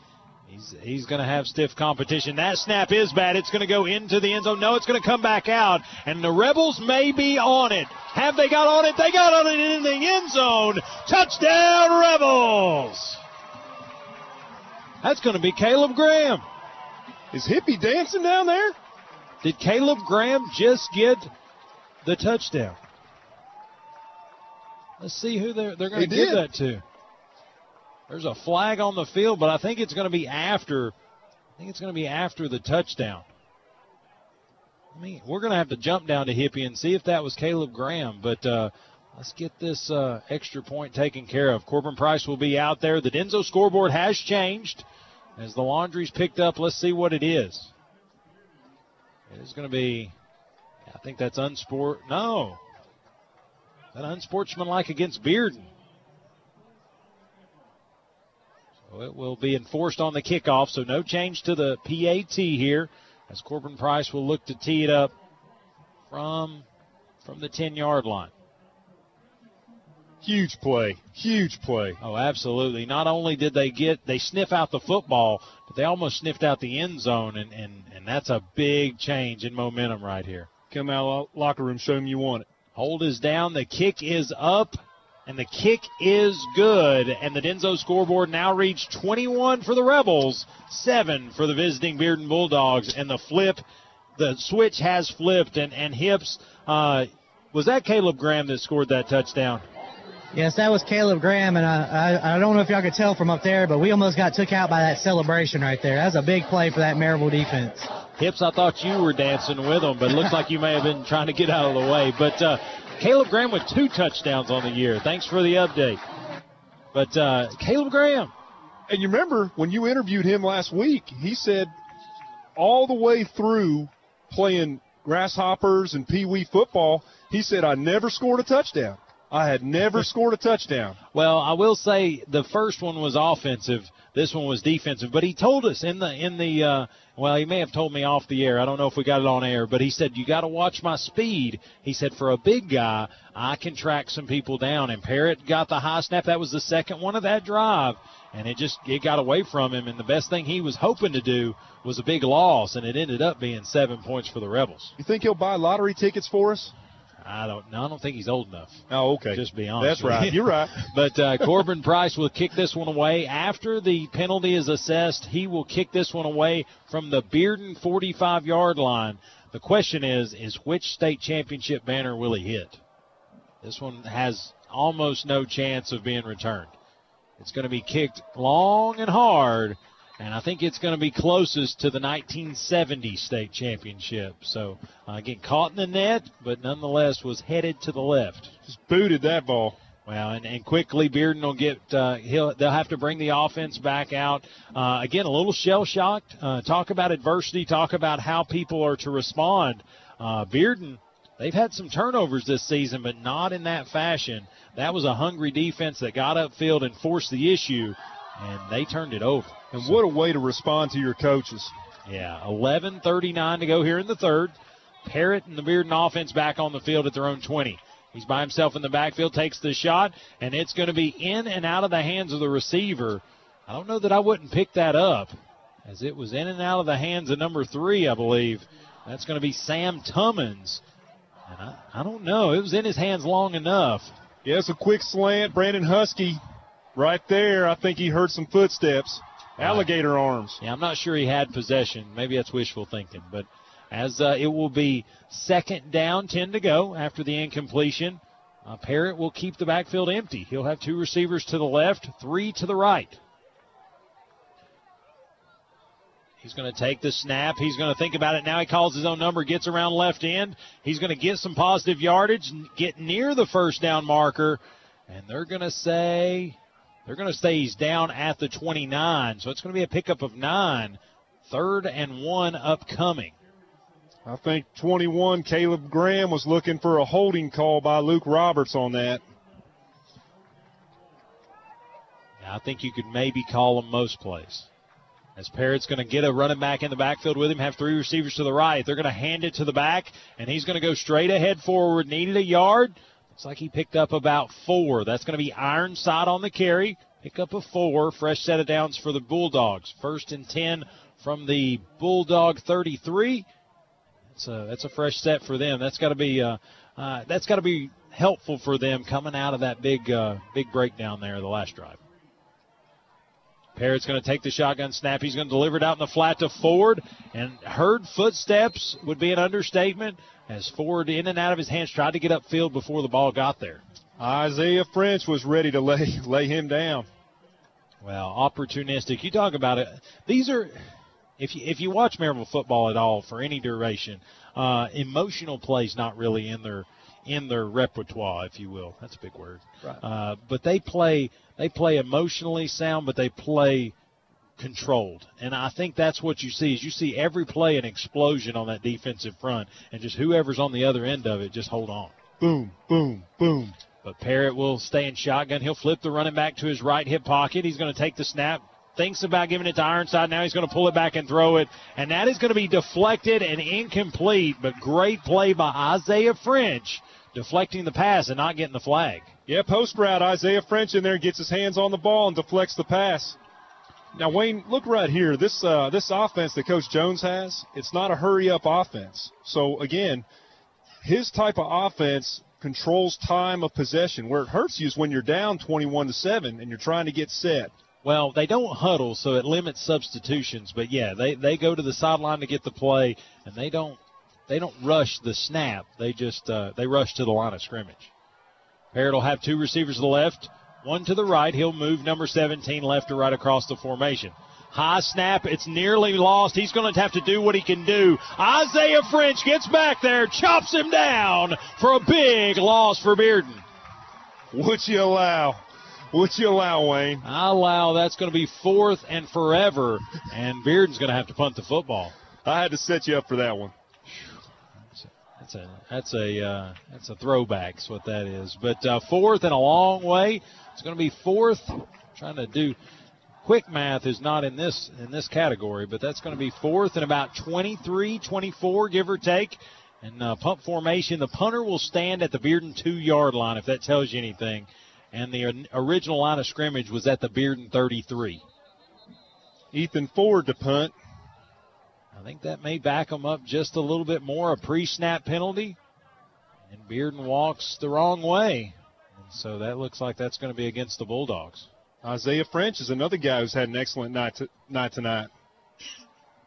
Again, Caius Watts and number 56 Husky uh, in and out of this uh, this matchup.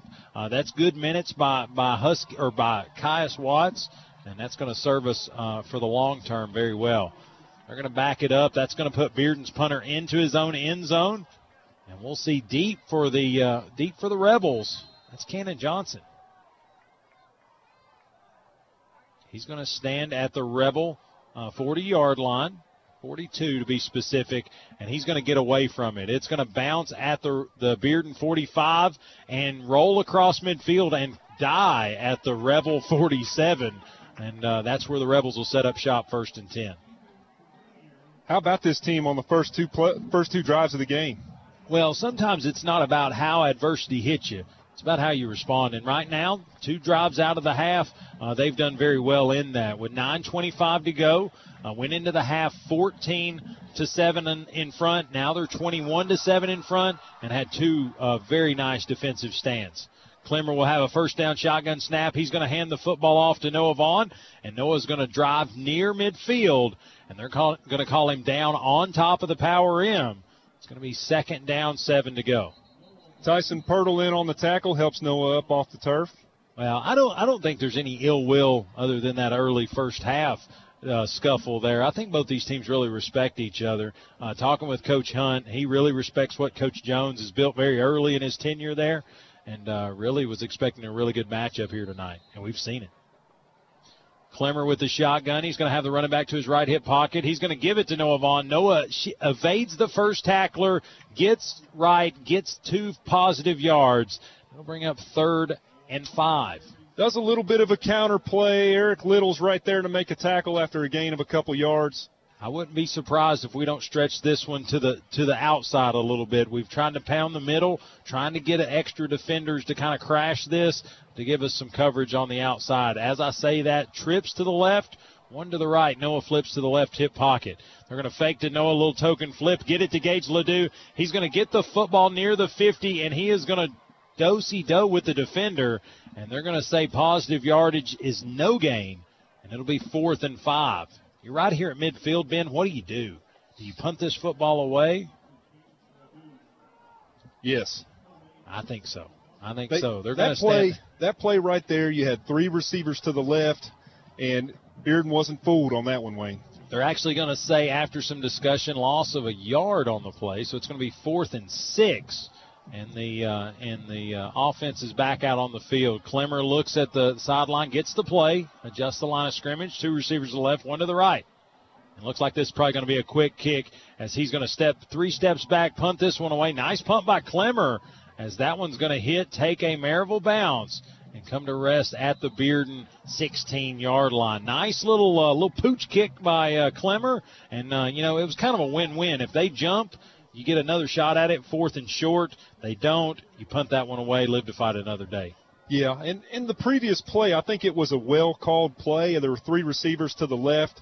That's that um, pretty regular play call that you know Gage Ledoux will just turn, catch the ball on the flat, rely on the blocking from the other two wide receivers. Um, I think he just made the made probably a, a cut that he wishes he could have back. Well, and I'll give Bearden some credit. They are they are one on one covering the edges pretty well. Uh, I think they've watched a lot of film on Gage, and they just they get upfield on him because they don't give him the chance to dance. But Parrott's going to take the shotgun snap for Bearden. He hands it to his running back. That's going to be Ironside. And Ironside's going to get to the right guard and not much farther. He's going to pick up a couple. It's going to be second and eight. Just under seven and a half to play here in the third quarter. Your Rebels lead 21 to 7. Yeah, Maddox Stott had a guard and a tackle on him there, and he still reached out with his paw and drug him down. Yeah, like a like an old Creed song with arms wide open. Nobody got that. Yeah, I got it. Uh, as Parrott's going to bring the offense back out there, shotgun formation, two receivers to the left, two or three to the right. So trips to the right. Parrott will be in the backfield by himself. He's going to take a low snap, first one of those of the day, as Maneker's going to clean Parrott's clock, and there's going to be a flag for it. But the pass complete out uh, near the hash mark. That's going to be to number three, Sam Tummons, and uh, it's going to be uh, tacked on at the end as as Tummons with the first down completion or catch, and Maneker with the roughing the passer penalty. It's going to continue having Bearden going the wrong direction. Yeah, you had uh you had solo coverage on the on the cornerback position. You had the linebacker Jacob Richmond making the tackle there on the post route. Yeah, Bearden's going to gain uh, significantly off of that penalty. Uh, they their next snap will happen at their own 45 yard line. So huge yardage off the penalty and the catch. And there's just a lot going on. They cover a lot of ground there. Two receivers to the right, two to the left. Parrott will have, I believe that's 23 in the backfield. That's going to be Jason Thompson. They've got a good stable of backs there at Beard, and they've rotated those guys in a lot. They're going to move number 13 in motion. They're going to deliver him the screen pass in the flat. He's going to get upfield quickly, and he's going to get near midfield before he's cut down at the Bearden 49 yard line. Pick up a four. It's going to bring up second and six. That was number 13, Tori Beaufort, on the catch. Way to get out in the flat by number 44, Peyton Cooper. Nice tackle. Yeah, talk about a, a linebacker that can play hash to hash. He's a he can play there as best as good as anybody, and he doesn't stop there. I used to have a linebacker coach who used to say aorta aorta blitz aorta blitz aorta. He was was he also a, he was an anatomy teacher and a and a linebackers yeah. coach aorta. But uh, as Parrott in shotgun formation will take the snap, he'll quickly get it to his running back Thompson, and Thompson's going to go around guard. And uh, he didn't know there was going to be a black jersey wall there as the Rebels stood him up for no gain. It'll be third down and six. Yeah, Caleb Graham and Caius Watts in on that tackle. Handsy play there. Ball did come out after he was he was ruled down, but uh, again, that means they're laying the, the, the hit if the ball's popping loose. Third down and six to go. Seeing a lot of guys in there. Maneker, Graham, uh, and company, Peyton Cooper, Isaiah French. Those guys have played a ton of snaps here tonight. Under five and a half to play, third and six. 21 7, Red Rebels. All right, Parrott and shotgun. He's surveying the field. A lot of movement on the Rebel defense. He's going to take the shotgun snap. Looking left, he's going to get it out in the flat. That's number three, Tummons. Enough of a cushion for Tummons to make the completion. Needed six got seven. That's going to be a first down Bearden inside Rebel territory. Hutton Jones on the tackle game. Lots of cushion over there on that side wing. Yeah, really just having to play uh, kind of almost solo coverage over there, and uh, just couldn't get it. Let him get behind you, and, and give give number three Tummons a little bit of credit. He's their go-to guy, at least in the throw game. And a lot of times, if you give him 10 yards at the cornerback position, they'll call an audible and do a quick button hook. Low snap by Parrott, but he gets it. He's going to have to tuck it down. There's going to be a lot of Rebels on top of him. First start by Caleb Graham, a guy who never turns the motor off. That's going to be a loss of one on the play. Second and 11. Four and a half minutes to go here in the third. Rebels lead 21 to 7. Nice play by big number 71, Maddox Stott. Yeah, it's something about those ones on the jerseys. Caleb Graham's got a touchdown. Uh, Isaiah French, he's he's had a big long sack back behind the, the line of scrimmage. And now Maddox Stott just doing his thing. Parrott's going to take the shotgun snap. He's going to look to the left. Now he's going to roll the pocket to the right. We launch for him to get the sack. Two guys do it. No one can get to him. And he's just going to hit the safety valve. Number 19 for Bearden. That's going to be Magisha Ironside, probably related to number 9. And, uh, and that's going to be a, a nice safety valve. Let's see where they spot it. They're going to say he's at the 33 yard line. If that's if that's his spot, that's going to be a new set of downs. It is. That's going to be a first down. Bearden. That's going to be a pickup of 12 there on the uh, on the second long. Yeah, and compliment Drew Parrott on that play. The escapability of Jason Maneker and Jacob Richmond. They both got full bodies on him, and he still had the ability to get that first down. Drew Parrott is 5'8", 156 pound sophomore. I'm I'm going to say pound for pound and even maybe inch for inch the most uh, the most lethal quarterback in this region. Yeah, and he played in the Future Stars game um, in in Brentwood as an eighth grader. Yeah, he's a, he's a nice player, cool and collected uh, under pressure. Because when you see guys like Maneker, Diaz, uh, Graham, all those guys coming at you, I wouldn't I wouldn't stay calm. And remember, Josh Jones, when he was at Powell, they were 33 and six while he was offensive coordinator there. This is his style of offense. Yeah, and I think there's nice adjustments being made, but they still have some options. As that's going to be a penalty. There's going to be a, a, a quick penalty against Bearden. Uh, it's going to back them up. I'm assuming delay of game. All start. Oh, illegal substitution. And that's going to be a five yard penalty, so it will set up first and 15. Ball will be on the Rebel uh, 38 yard line. First and 15, Bearden. And if you're just joining us, uh, the way we've gotten to our 21 points, two Noah Vaughn rush touchdowns and one uh, Caleb Graham defensive touchdown. But as Parrott's going to take the football and run on his own, a little loose with the football, but he is going to pick up five yards on the keeper, the forced keeper, and it is going to be, they're going to say four yards, so it's going to be second and 11. Number 56, that's Butler. He just does a Mr. Miyagi, wax on, wax off, gets off of it, and brings down the quarterback. Second and 11 upcoming for Bearden. They're going to check out and check in a, a bigger receiver. So number 10 will check in for Bearden. That's going to be Braden Perkins, 6'2", 168. He's a junior. I wouldn't be surprised if we don't go his way. Lines up across from Cannon Johnson here on the uh, the left side of the defense, right side of the offensive formation.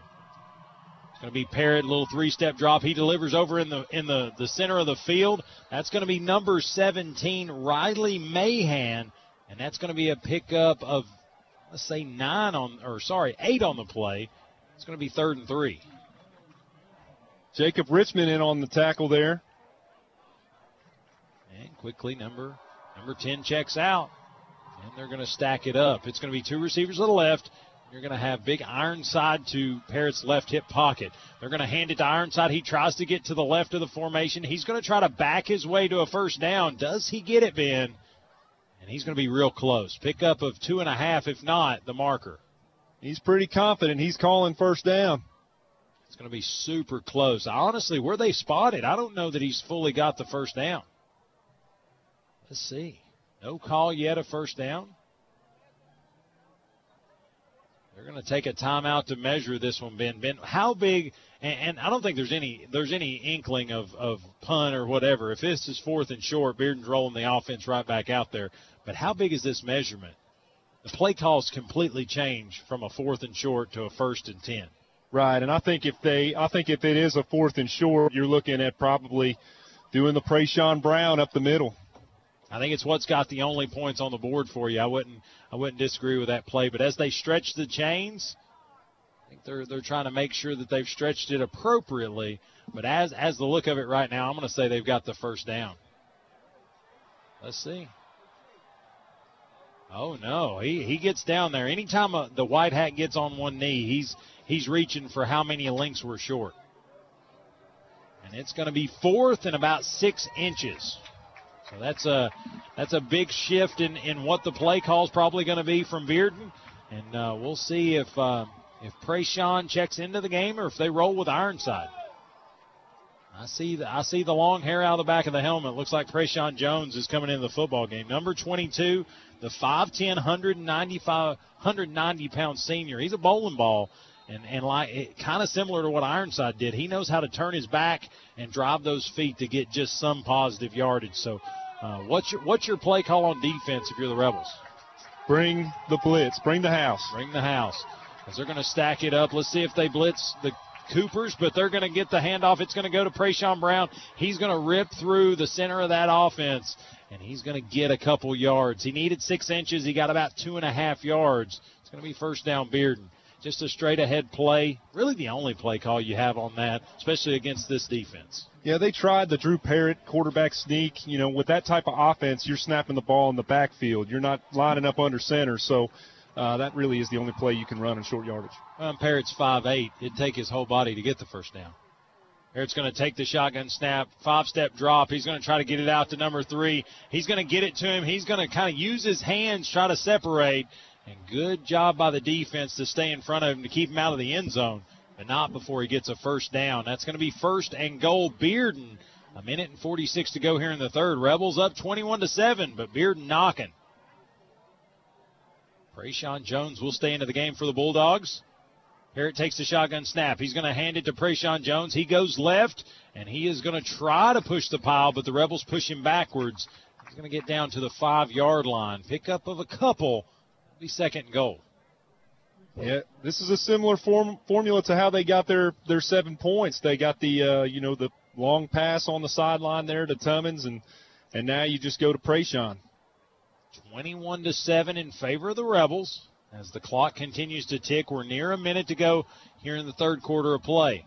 Second and goal, Bearden. Parrott will have trips to the right, one to the left. Prayshawn move. That's a bad snap. It's going to roll behind him. He's going to have to pick it up, get what he can get. And Peyton Cooper in pursuit. Can he get to him? And they're going to throw it back. And defender scoops. Are they going to call the pick? First down, Rebels. That's picked off by the Rebel defense. Huge play, huge mistake by Parrott, but great recovery by the Rebel defense. Yeah, the receiver was there, but he was running the ball, and that was just a poor decision by a young quarterback to make that throw.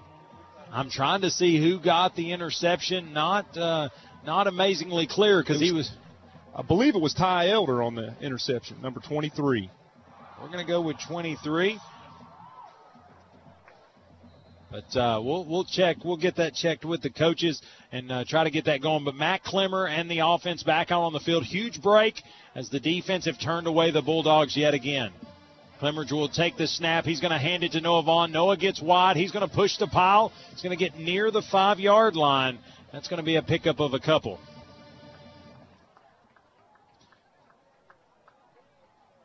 And it's going to be second short. It's going to be Elkins checks out. And uh, looks like Dunford will check in. At this point, Elder is going to be credited with the interception. Uh, at the next break, we'll verify that interception.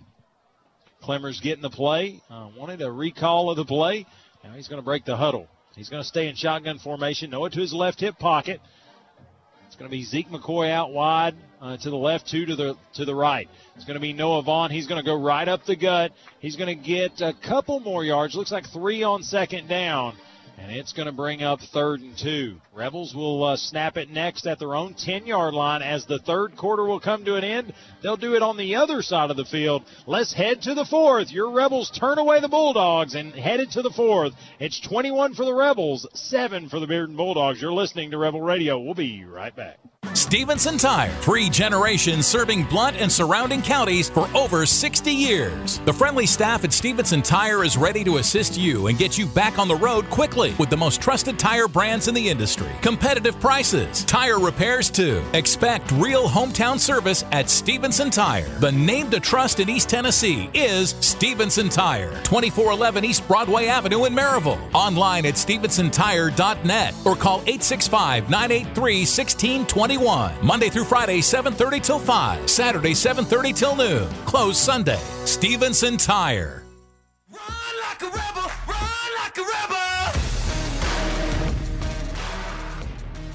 And welcome back to Rebel Radio, Skeeter Shield Stadium, Jim Renfro Field, and and And Ben, talk about emotional swings right there. Ty Elder, it has been confirmed by the Chris Hibbs. Uh, Ty Elder with the interception. Great play there to turn away Bearden yet again. Talk about two inside the five shutdowns of the Bulldogs. That's got to be deflating if you're the Bearden offense, but if you're the Rebel defense, you should be on cloud nine. That's well, how many picks does that make Parrott on the year? That's eight.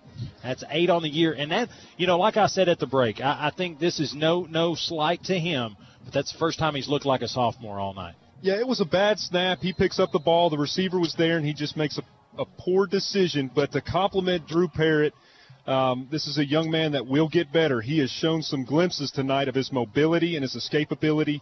Um, so he will get there. He will get stronger. Well, he's going to have a growth spurt, and like I said, he's going to be a power in this region for a long time. Looks like they're going to go Rhino package. Noah Vaughn gets out wide. He's going to get wide, and he's going to get strong. He's going to get to the 30-yard line, cross the 35, and walks out of bounds at the 36-yard line. Noah Vaughn, can he be stopped? Sam Tummins was glad he ran out of bounds. Like Chuck Norris is going to start making jokes about Noah Vaughn. Yeah, and he's not he's not breathing heavy. Well, that's conditioning. That's Coach Waters. That's that's what uh, that's uh, that's what you get when you, you have a great strength program. But they're going to spread out. Noah stay in the football game. Two receivers to the left, one to the right. They're going to stack up Gage Ledoux. They're going to fake the handoff to Noah. Get it to Gage Ledoux. Can he get wide? He does. He gets across the 40, 45, 50, 45, 40, 35, 30, and he's going to be pushed out of bounds at the Bearden 32 yard line. But there's laundry on the field. Is that going to? Are they going to get Gillens uh, for a block in the back? Nice play by Gage Ledoux. He catches the ball out there in the flat and just runs down the field. Hopefully we can we can main, well, what I loved about that was is he got vertical and then he turned the jets on. That's when Gage is special. He's special in a lot of ways with his movements, but when he gets vertical, the size that he can move in in the speed he does it is is special. It's just an amazing thing. But looks like that's going to be defensive uh, holding. Defensive holding. Uh, the only positive, Ben, is that is a spot foul, so some of that positive yardage will count, and it'll be first and 10 for the Rebels, but it'll be back at their own 45 yard line. So not the full gain that Gage got. So about, looks like about a 12 yard penalty at this point.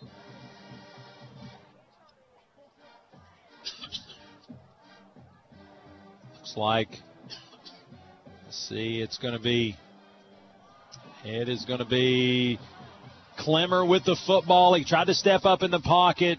Didn't have a whole lot of answers downfield he felt comfortable with, and just uh, just got back to the line of scrimmage. No gain. It'll be second and ten. That's the big man, Tyson Pirtle, coming into this ball game. Nine tackles and three sacks against Oak Ridge. Right, Zeke McCoy, Cannon Johnson. I tell you, that's a that's a scary side uh, of a receiving corps. You've got Zeke McCoy, DJ Gillens, and Cannon Johnson on one side of the field, and uh, Noah Vaughn's in the backfield. Got to respect every one of them. All of them. Clemmer's going to take the shotgun snap. He's going to fake it to Noah, get it out to Gage. He's going to go right side this time, push the pile, fight the defenders, and he's going to be pushed out of bounds. I'm going to say at the Bearden 39 yard line. That's where they'll mark it. And that'll be a pickup of six on second down, third and four. Yeah, nice play by Gage. Tummins tried every trick in his bag to bring him down, just couldn't bring him down. Going to be 10 23 to play in this football game. Third down, four to go.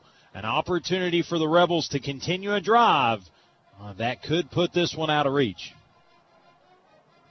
Clemmer's looking to the sideline. Going to have two receivers to the left, two to the right. Gage Ledoux north of 250 yards tonight on the ground. Just a monster night for number zero.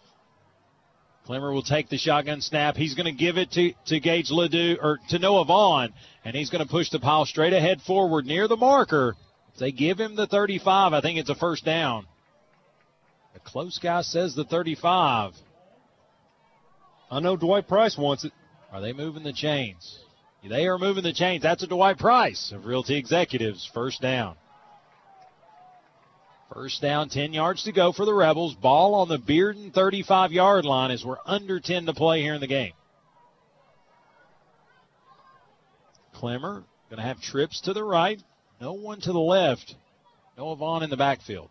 It's going to be a fake to Noah. He wants to throw it. He's uncork it. He's got DJ Gillens. He's got and it is going to be is it intercepted or incomplete? They're going to say intercepted, and that is just unfortunate. Two Rebels and one Bulldog, and the Bearden Bulldog come down with it. It's going to be an interception back to the Bulldogs, and they'll take over at their own nine yard line.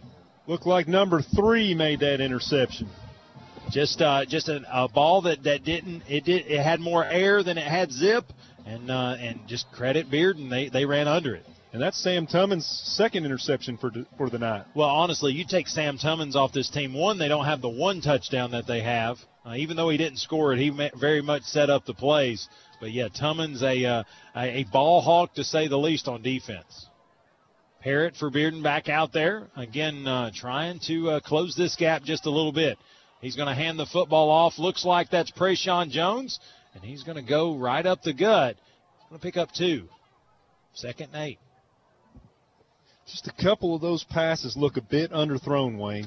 Well, it's just too much air under it, not enough zip. But that that's that's correctable because again, that's that's timing. You had two rebels down there, uh, so you, again, just uh, just a little under, a little airy. And, uh, and again, credit to Tummins. I had a good friend that was a quarterback, and you know what he would do to train on touch? He'd throw a ball over a tree and hit a target. Hmm. That still wouldn't help me. But Parrott with the shotgun snap, he's going to get it quickly out to an intended receiver, number 10. It's going to be complete, and he's going to be quickly tackled at the, the Bearden 17 yard line.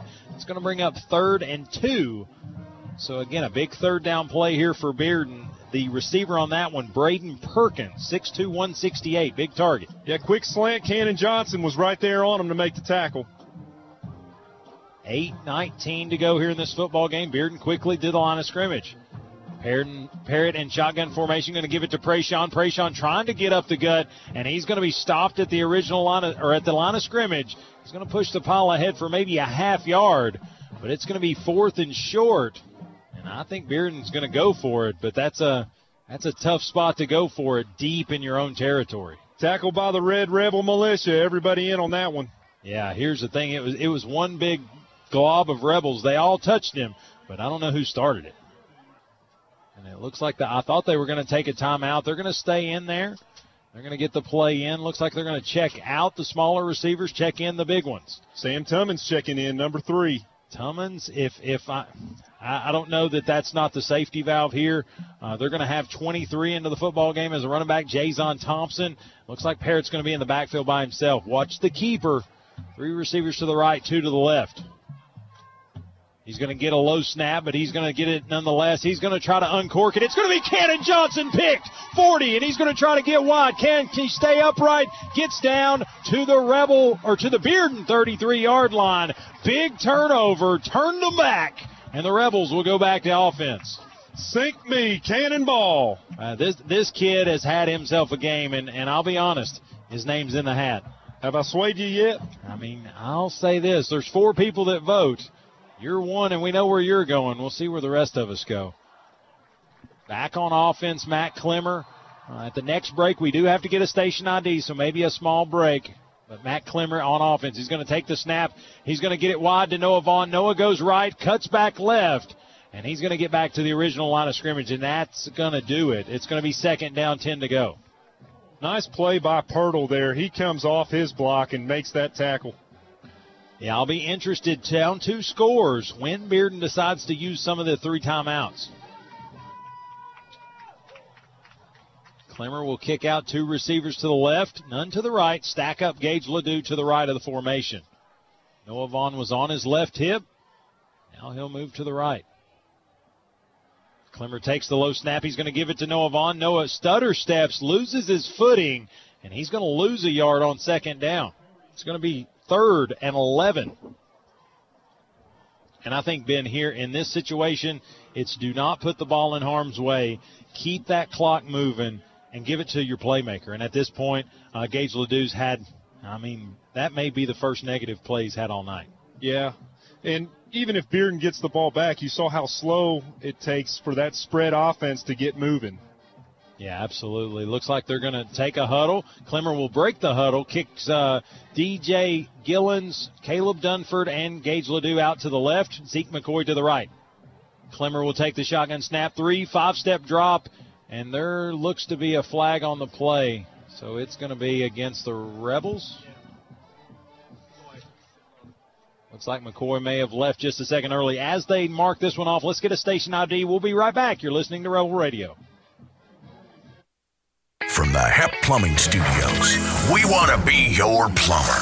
This is WDKW, Maryville, Knoxville, 95.7 Duke FM, your home for Maryville Rebels football. Gladiator, gladiator, gladiator.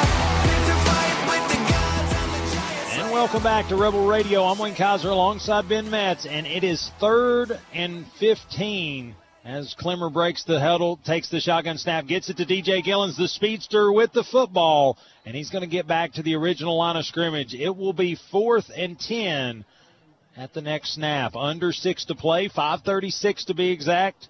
And the Rebels, like I said, I think they just are, are content with keeping this clock moving and really just uh, just forcing the hand of Bearden to use timeouts and be perfect when they've got the football. We talked at the break, just something to chew on. Seven penalties for Maryville, 69 yards. 11 penalties for Farragut, 155 yards. Bearden.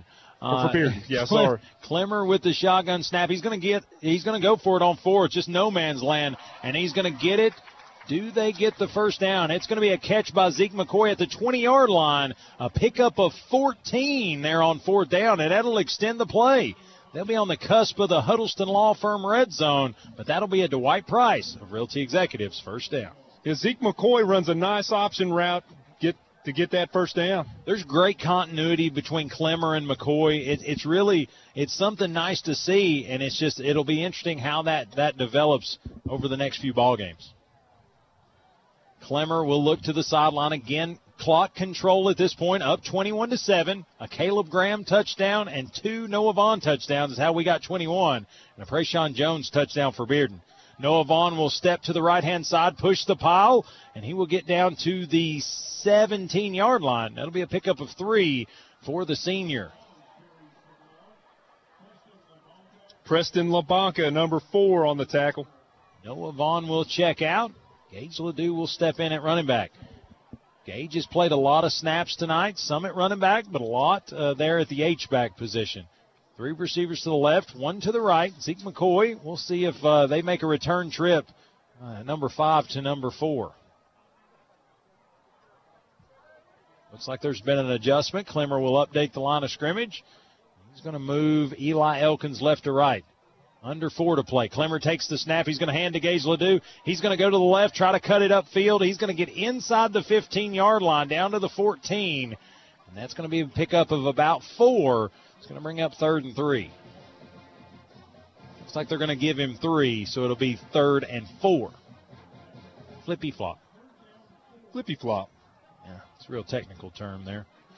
Uh, third down, four yards to go. Rebels on the Bearden 15 yard line. As again, just trying to soak this one away. 3:20 to go in this football game. Rebels lead 21 to seven. Clemmer will be in an empty backfield. He'll have Noah stacked out wide. He's going to look to deliver it in the flat. He gets it to number 86, Eli Elkins, and that's a touchdown, Rebels. Huge play there, wide open as Elkins just kind of eases out and uh, gets lost in the defense, and he's wide open. Clemmer delivers a good ball, touchdown, Rebels. Yeah, the Maryville faithful get what they desire a touchdown for the Red Rebels. Well, and ultimately, just a really good looking drive that just uh, just kind of I guess extinguished any flame that was left in the Bulldogs and pretty much salted away this clock. 307 to play. Rebels lead 21 to 7. The Denso scoreboard has changed. Corbin Price will attempt the PAT. It will be held and kicked. And it will be good. Corbin Price adds the extra point. The Denso scoreboard now reads your Rebels 28. The visiting Bearden Bulldogs 0 or 7 on homecoming. Uh, we've got 307 to go. You're listening to Rebel Radio 95.7 Duke FM. Yep, it's that time once again. It's football time in Tennessee. Hello, friends from Twin City Certified Used Cars, Trucks, and SUVs. If you're in the market for a like new pre owned vehicle, let Smiley Riley and Twin City Certified in Maryville be the choice. Over 600 pre owns to choose from. It's auto buying made easy. 865 980 2600 or click twincitycertified.com. Twin City Certified in Maryville. It's the quality you deserve.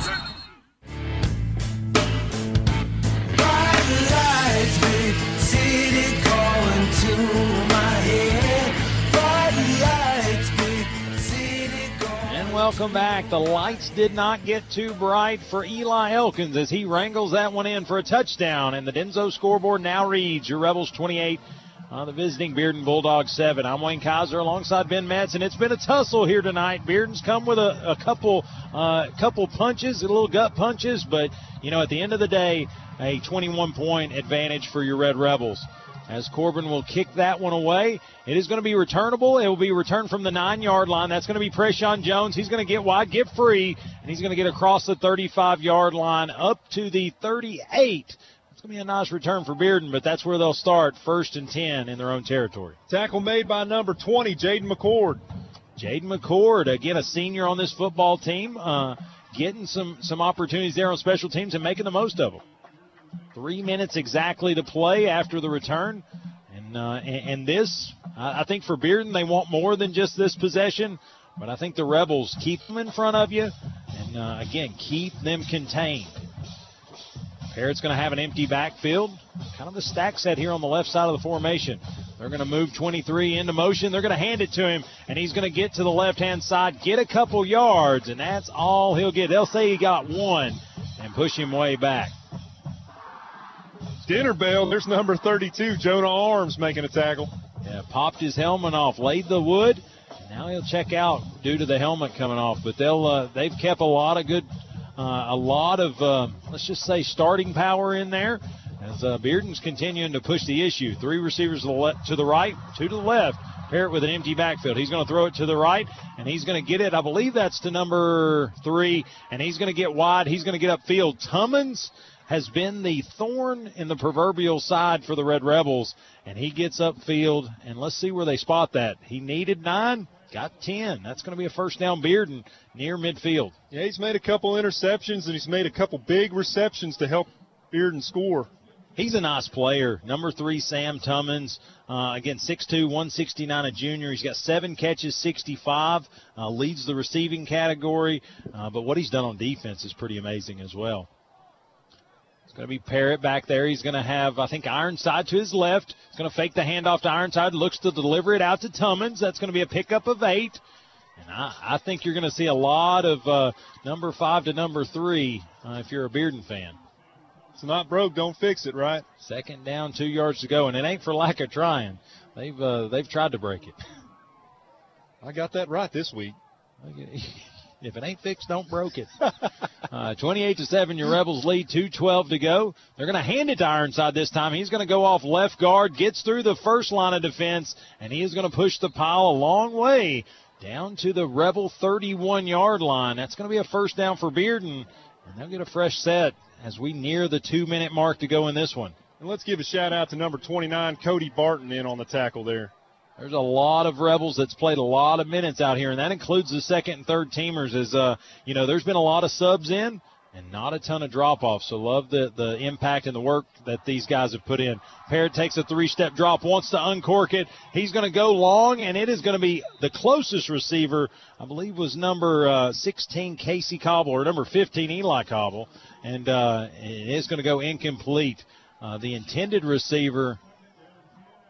I think it was intended for number 10. Uh, that's Braden Perkins, but incomplete. And I think that's because all the defense stayed with number three. Tummons was not gonna gonna break us. 139 after the incompletion. The clock will stop as Prayshawn Jones checks back in for Bearden. You can always find him because he's got the long hair out of the back of the helmet. It's going to be a bad snap. Parrott will pick it up. He's going to be around midfield when he tries to throw it, and he's going to have a face full of 52, and he gets it out to a safety valve. I think that's number 23. I think that's going to be Jason Thompson, 22, Ben, ben and that's going to be Prayshawn Brown. Yeah, bad snap. He rolls out to the right side of the field. Nothing's there. What I like about Parrott is he's looking down the field and he finds the open receiver on the sideline. So he's going to grow and develop. He's going to learn from these mistakes. Third down and short. It's going to be out of uh, the reach of number three Tummins. It's going to be behind him. It's going to be fourth and three as we near one minute to play in this matchup. Uh, yeah, give Parrott a lot of credit. That bad snap, he he had retreated maybe 20 yards. It would have been real easy to look up with blinders on and see a bunch of rebels and just fall, just go down. Uh, but Parrott rolled out to the right, found Prayshawn Jones, and, and lived to fight another day. Sophomore. Yeah. Yeah, two more years of this. As uh, Parrott's going to be in shotgun, he's going to hand off. That's going to be to Ironside. Ironside pushes up forward, but I think, yeah, I think it's a good spot. They're going to call him down a yard short, and I think that will uh, that will seal the fate as it will turn them over, and the Rebels will turn back the Bulldogs yet again. I think that's three or four fourth down stops for the Rebels. That's huge for this defense. Yeah, Covert gets some shoestrings on that tackle. It's it's going to be hard to pick. I think it's uh, I think we've got some talking to do when we go to the post game.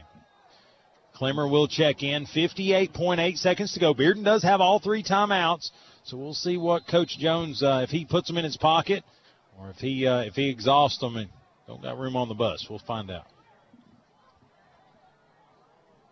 Clemmer's going to take the shotgun snap. He's going to hand it to his running back. It's going to be Price Davis into the game. He gets his first carry tonight. Uh, but again, Price grabbed by his jersey and slung backwards, uh, but held on to the football. Good job by uh, Price Davis, another uh, you know young star that's going to have some good opportunities for the Rebels. Uh, just uh, just not in the in the cards tonight, as this was a tussle for for the better part of about 40 minutes of this football game. Yeah, coming into the game, 17 runs for 147 yards and two touchdowns. He's a downhill runner and he's not scared. Should be the last snap of the game. Clemmer does go in victory formation in shotgun. He'll take a knee and he will uh, tap his lineman on the head. That tells me it's over.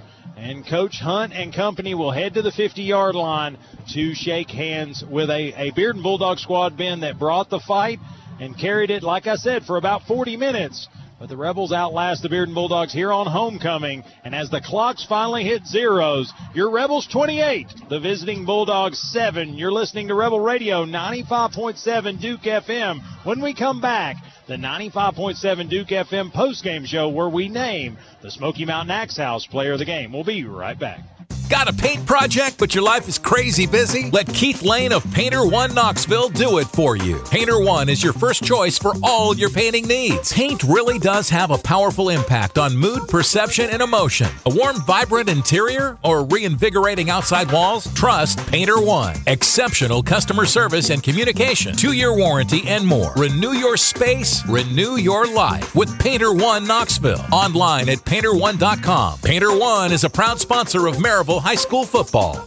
If you have property to sell or you're looking to buy, call Dwight or Sarah Price at the Dwight Price Group, Realty Executives, and they can help with all your real estate needs. Remember that no one sells more. The Dwight Price Group. Call 888 SOLD, which is 865 888 7653, or go to dwightprice.com. The Dwight Price Group, the right home with the right price. Not satisfied with your current pest control service or looking to get that process started? Call Heath Barberry at Common Sense Pest Control, providing outstanding protection of your health and property while delivering exceptional customer service right here in Blount County. Available services include general pest, mosquito, and rodent control, as well as termite protection and much, much more.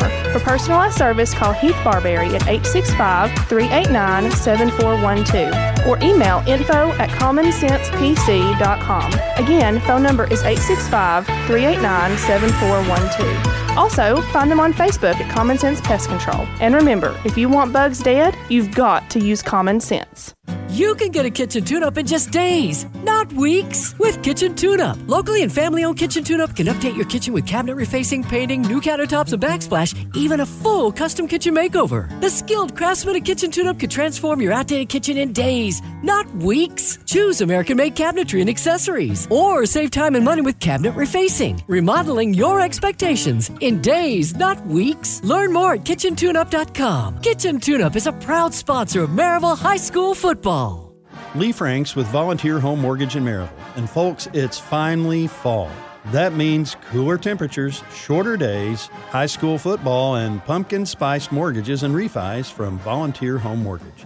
Rates are still at historic lows, and buying or refinancing now could lock in the lowest rates in decades. Call me and let's see how we can save you some money. I'm Lee Franks, Volunteer Home Mortgage, 865 238 7500, 865 238 7500, or text volunteer to 33655.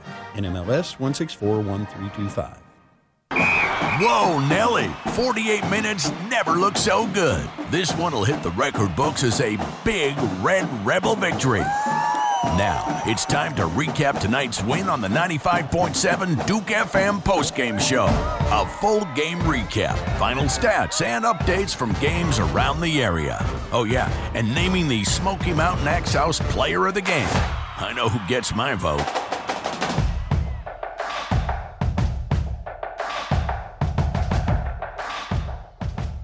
Welcome back to Rebel Radio, Maryville High School, We're on homecoming the Rebels knock off the Bearden Bulldogs 28 to 7. A uh, great performance by Noah Vaughn, a great performance by this Rebel defense, and it has put the pressure on, Ben, as uh, we have to name the Smoky Mountain Axe House player of the game. We will hold that uh, that comment for just a minute. Final statist- statistics brought to you by the uh, the Sultan of Stats, Mr. Ken Main. Uh, looking at the, the scoreboard, 28 to 7 is what we'll remember. Uh, 28 to 7 in favor of the Red Rebels. 15 first downs for the Rebels, 17 for Bearden. Again, I'll put an asterisk on that one because we we gifted them maybe three of those. Uh, it looks like on the on the ground, 33 rushes for 272 for the Rebels, 35 carries for 57 yards for Bearden. Really held the running game in check for, for the Bulldogs. Passing yards, Rebels with 80 yards on uh, on eight completions, and then Bearden 143 yards on 17 completions. Total plays 45 for the Rebels for a total of 352, and 64 total plays for Bearden with a total yardage of 200 yards. Uh, we talk about penalties. That was a, a contributing factor for the Bearden success story. Uh, if they had what they had was uh, was surrounded by some penalties. Seven penalties for the Rebels for 69 yards, but look at Bearden. 11 penalties, huge yardage uh, for the Bulldogs. Yeah, I'll tell you, that right there, that is a difference maker, Wayne. Penalties. Well, and I, I think they, they had some penalties that kind of stumped their toe on some drives, uh, but ultimately individual stats. It's just it's just off the charts what Noah did tonight. Again, that long 99-yard scamper after a big turn back uh, by the defense. 22 carries for Noah Vaughn, 246 yards. That 99-yard long. Gage Ledoux had seven carries for 27 yards. DJ Gillens one for three, and Price Davis one for one. Matthew Clemmer, 8 for 12 passing, 80 yards, a touchdown, did have the pick. Uh, and, and then in the receiving category, Gage Ledoux, 4 for 40. Eli Elkins, 2 for 21 and a touchdown. Zeke McCoy, 1 for 13. And DJ Gillens, 1 catch for 6 yards. Look at, at Bearden. Their, their, uh, their horses. Prayshawn Brown, probably the most impressive looking back. Uh, eight carries for 20 yards and a touchdown. And actually, Kai Ironside leads the way for the Bulldogs. 11 carries, 22 yards. Yeah, and they got the tough yards when they needed to get those tough yards. But I think you speak to uh, to Sam Tummins. Uh, it's a, it's huge for, for him. He he is a great player for the Bulldogs. Eight catches, 73 yards. Ethan Ford, number 16, three catches for 33. Those two guys really uh, extended some drives for the Bulldogs, gave them a chance. But that Rebel defense, stingy to say the least. Yeah, and Tummins had those two interceptions tonight as well. Yeah, Tummins had had a good night on the defensive end, but uh, was a producer on the offensive end. Uh, scores from around the area, Ben, as we uh, we await our uh, Smoky Mountain Axe House Player of the Game. Uh, again, uh, Bearden just unable to get on the board. This is now this will be the 21st victory for the Rebels in this series that sits at 21, 2, and 1 overall. What's the scores look like, Ben? So next week's opponent, Science Hill, they win 35 to nothing over William Blount. That is a final. Um, Alcoa, uh, a final out there, 46 to 20 over Pigeon Forge. Um, Carter beats Scott 56 to nothing. Knox Halls is in the fourth quarter, 43 to 7 with Cocke County. Uh, Farragut defeats Cleveland 42 to 13. Bradley Central over Hardin Valley 24-17. Heritage in the fourth quarter 28 to 25 with Knox Central. So a close game for Coach O out there. I mean, that's a huge. If he can pull that upset, that is a not too far gone state champion in Knox Central. Maybe maybe four years ago, that was a back-to-back state championship program. And Coach Hunt talked about West being a tough opponent in 5A, uh, 49 to nothing over Sevier County. That's a final. Gatlinburg Pittman 47 to nothing in the fourth quarter with uh, Union County. Uh, McMinn Central uh, 26 to six against Brainerd.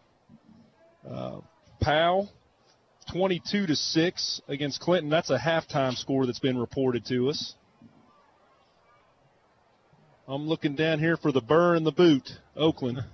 uh, Oakland is playing against Siegel right now in the second quarter. It's 28 to nothing Oakland.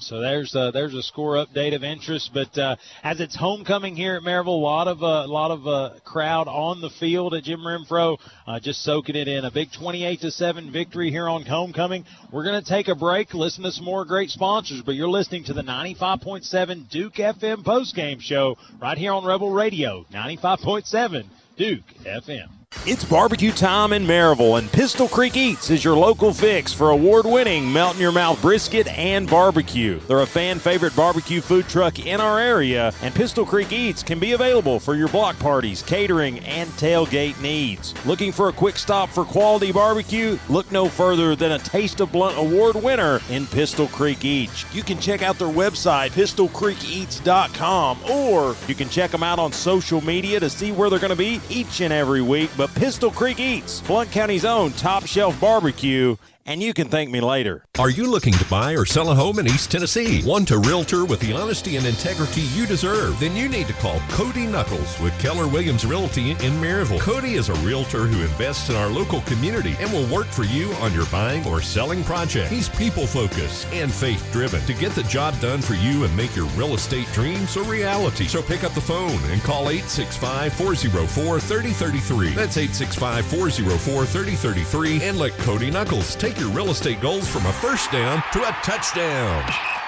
Denso Manufacturing in Maryville hopes you're cheering on your team. Denso loves to cheer on their team, and now Denso is adding even more team members. Immediate production and warehouse openings on second and third shifts. Pay starts at $18 an hour depending on shift, and a high school diploma is no longer required. That's right, a high school diploma is no longer required. So join the team today. Denso has off shift maintenance openings with experience based hourly pay, as well as professional and leadership openings, pay, paid holidays and vacation, 401k, health insurance, on site Denso only doctor, pharmacy, and workout facility. Learn more at densocareers.com slash Maryville. Get in the game, join the Denso team, and start crafting your future today. Craving some amazing eats today? REO Cheese Wagon features a gourmet grilled cheese selection made to order. Their menu includes some old favorites and unexpected pairings to keep you coming back for more. Voted Reader's Choice Best Food Truck in Blount County, I guarantee somewhere between Nacho Mama and Blackberry Smoke, you will find your favorite. Follow REO Cheese Wagon on Facebook so you can mark your calendars on where to find that cheesy goodness each day. Or visit their website at reocheesewagon.com. REO Cheese Wagon, grilled cheese with a gourmet twist.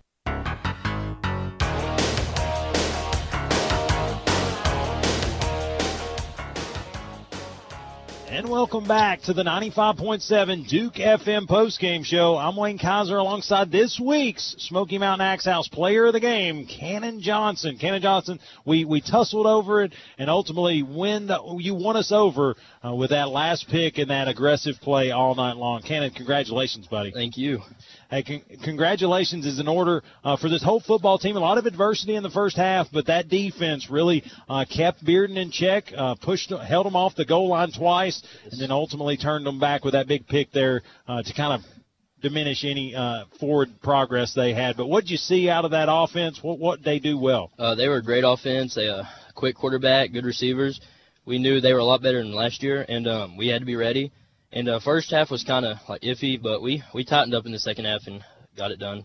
I, I tell you, at the corner position, you do a lot of things well. A lot of times, you're going to get the the wide receiver one, and uh, tonight it was uh, it was number three for Bearden, and I thought for the most part of the game you kept him in check, and then ultimately uh, when they went to the well one too many times, you made them pay at the end with the interception. What did you see on that play? Yeah, he's a great player, fast. We've watched him. He's been a big priority in film all week, and uh, I wanted the assignment. I always want the best receiver, like I can cover him all. And um, yeah, he just rolled. I think rolled, and uh, he just overthrew him, and I was there to pick it off.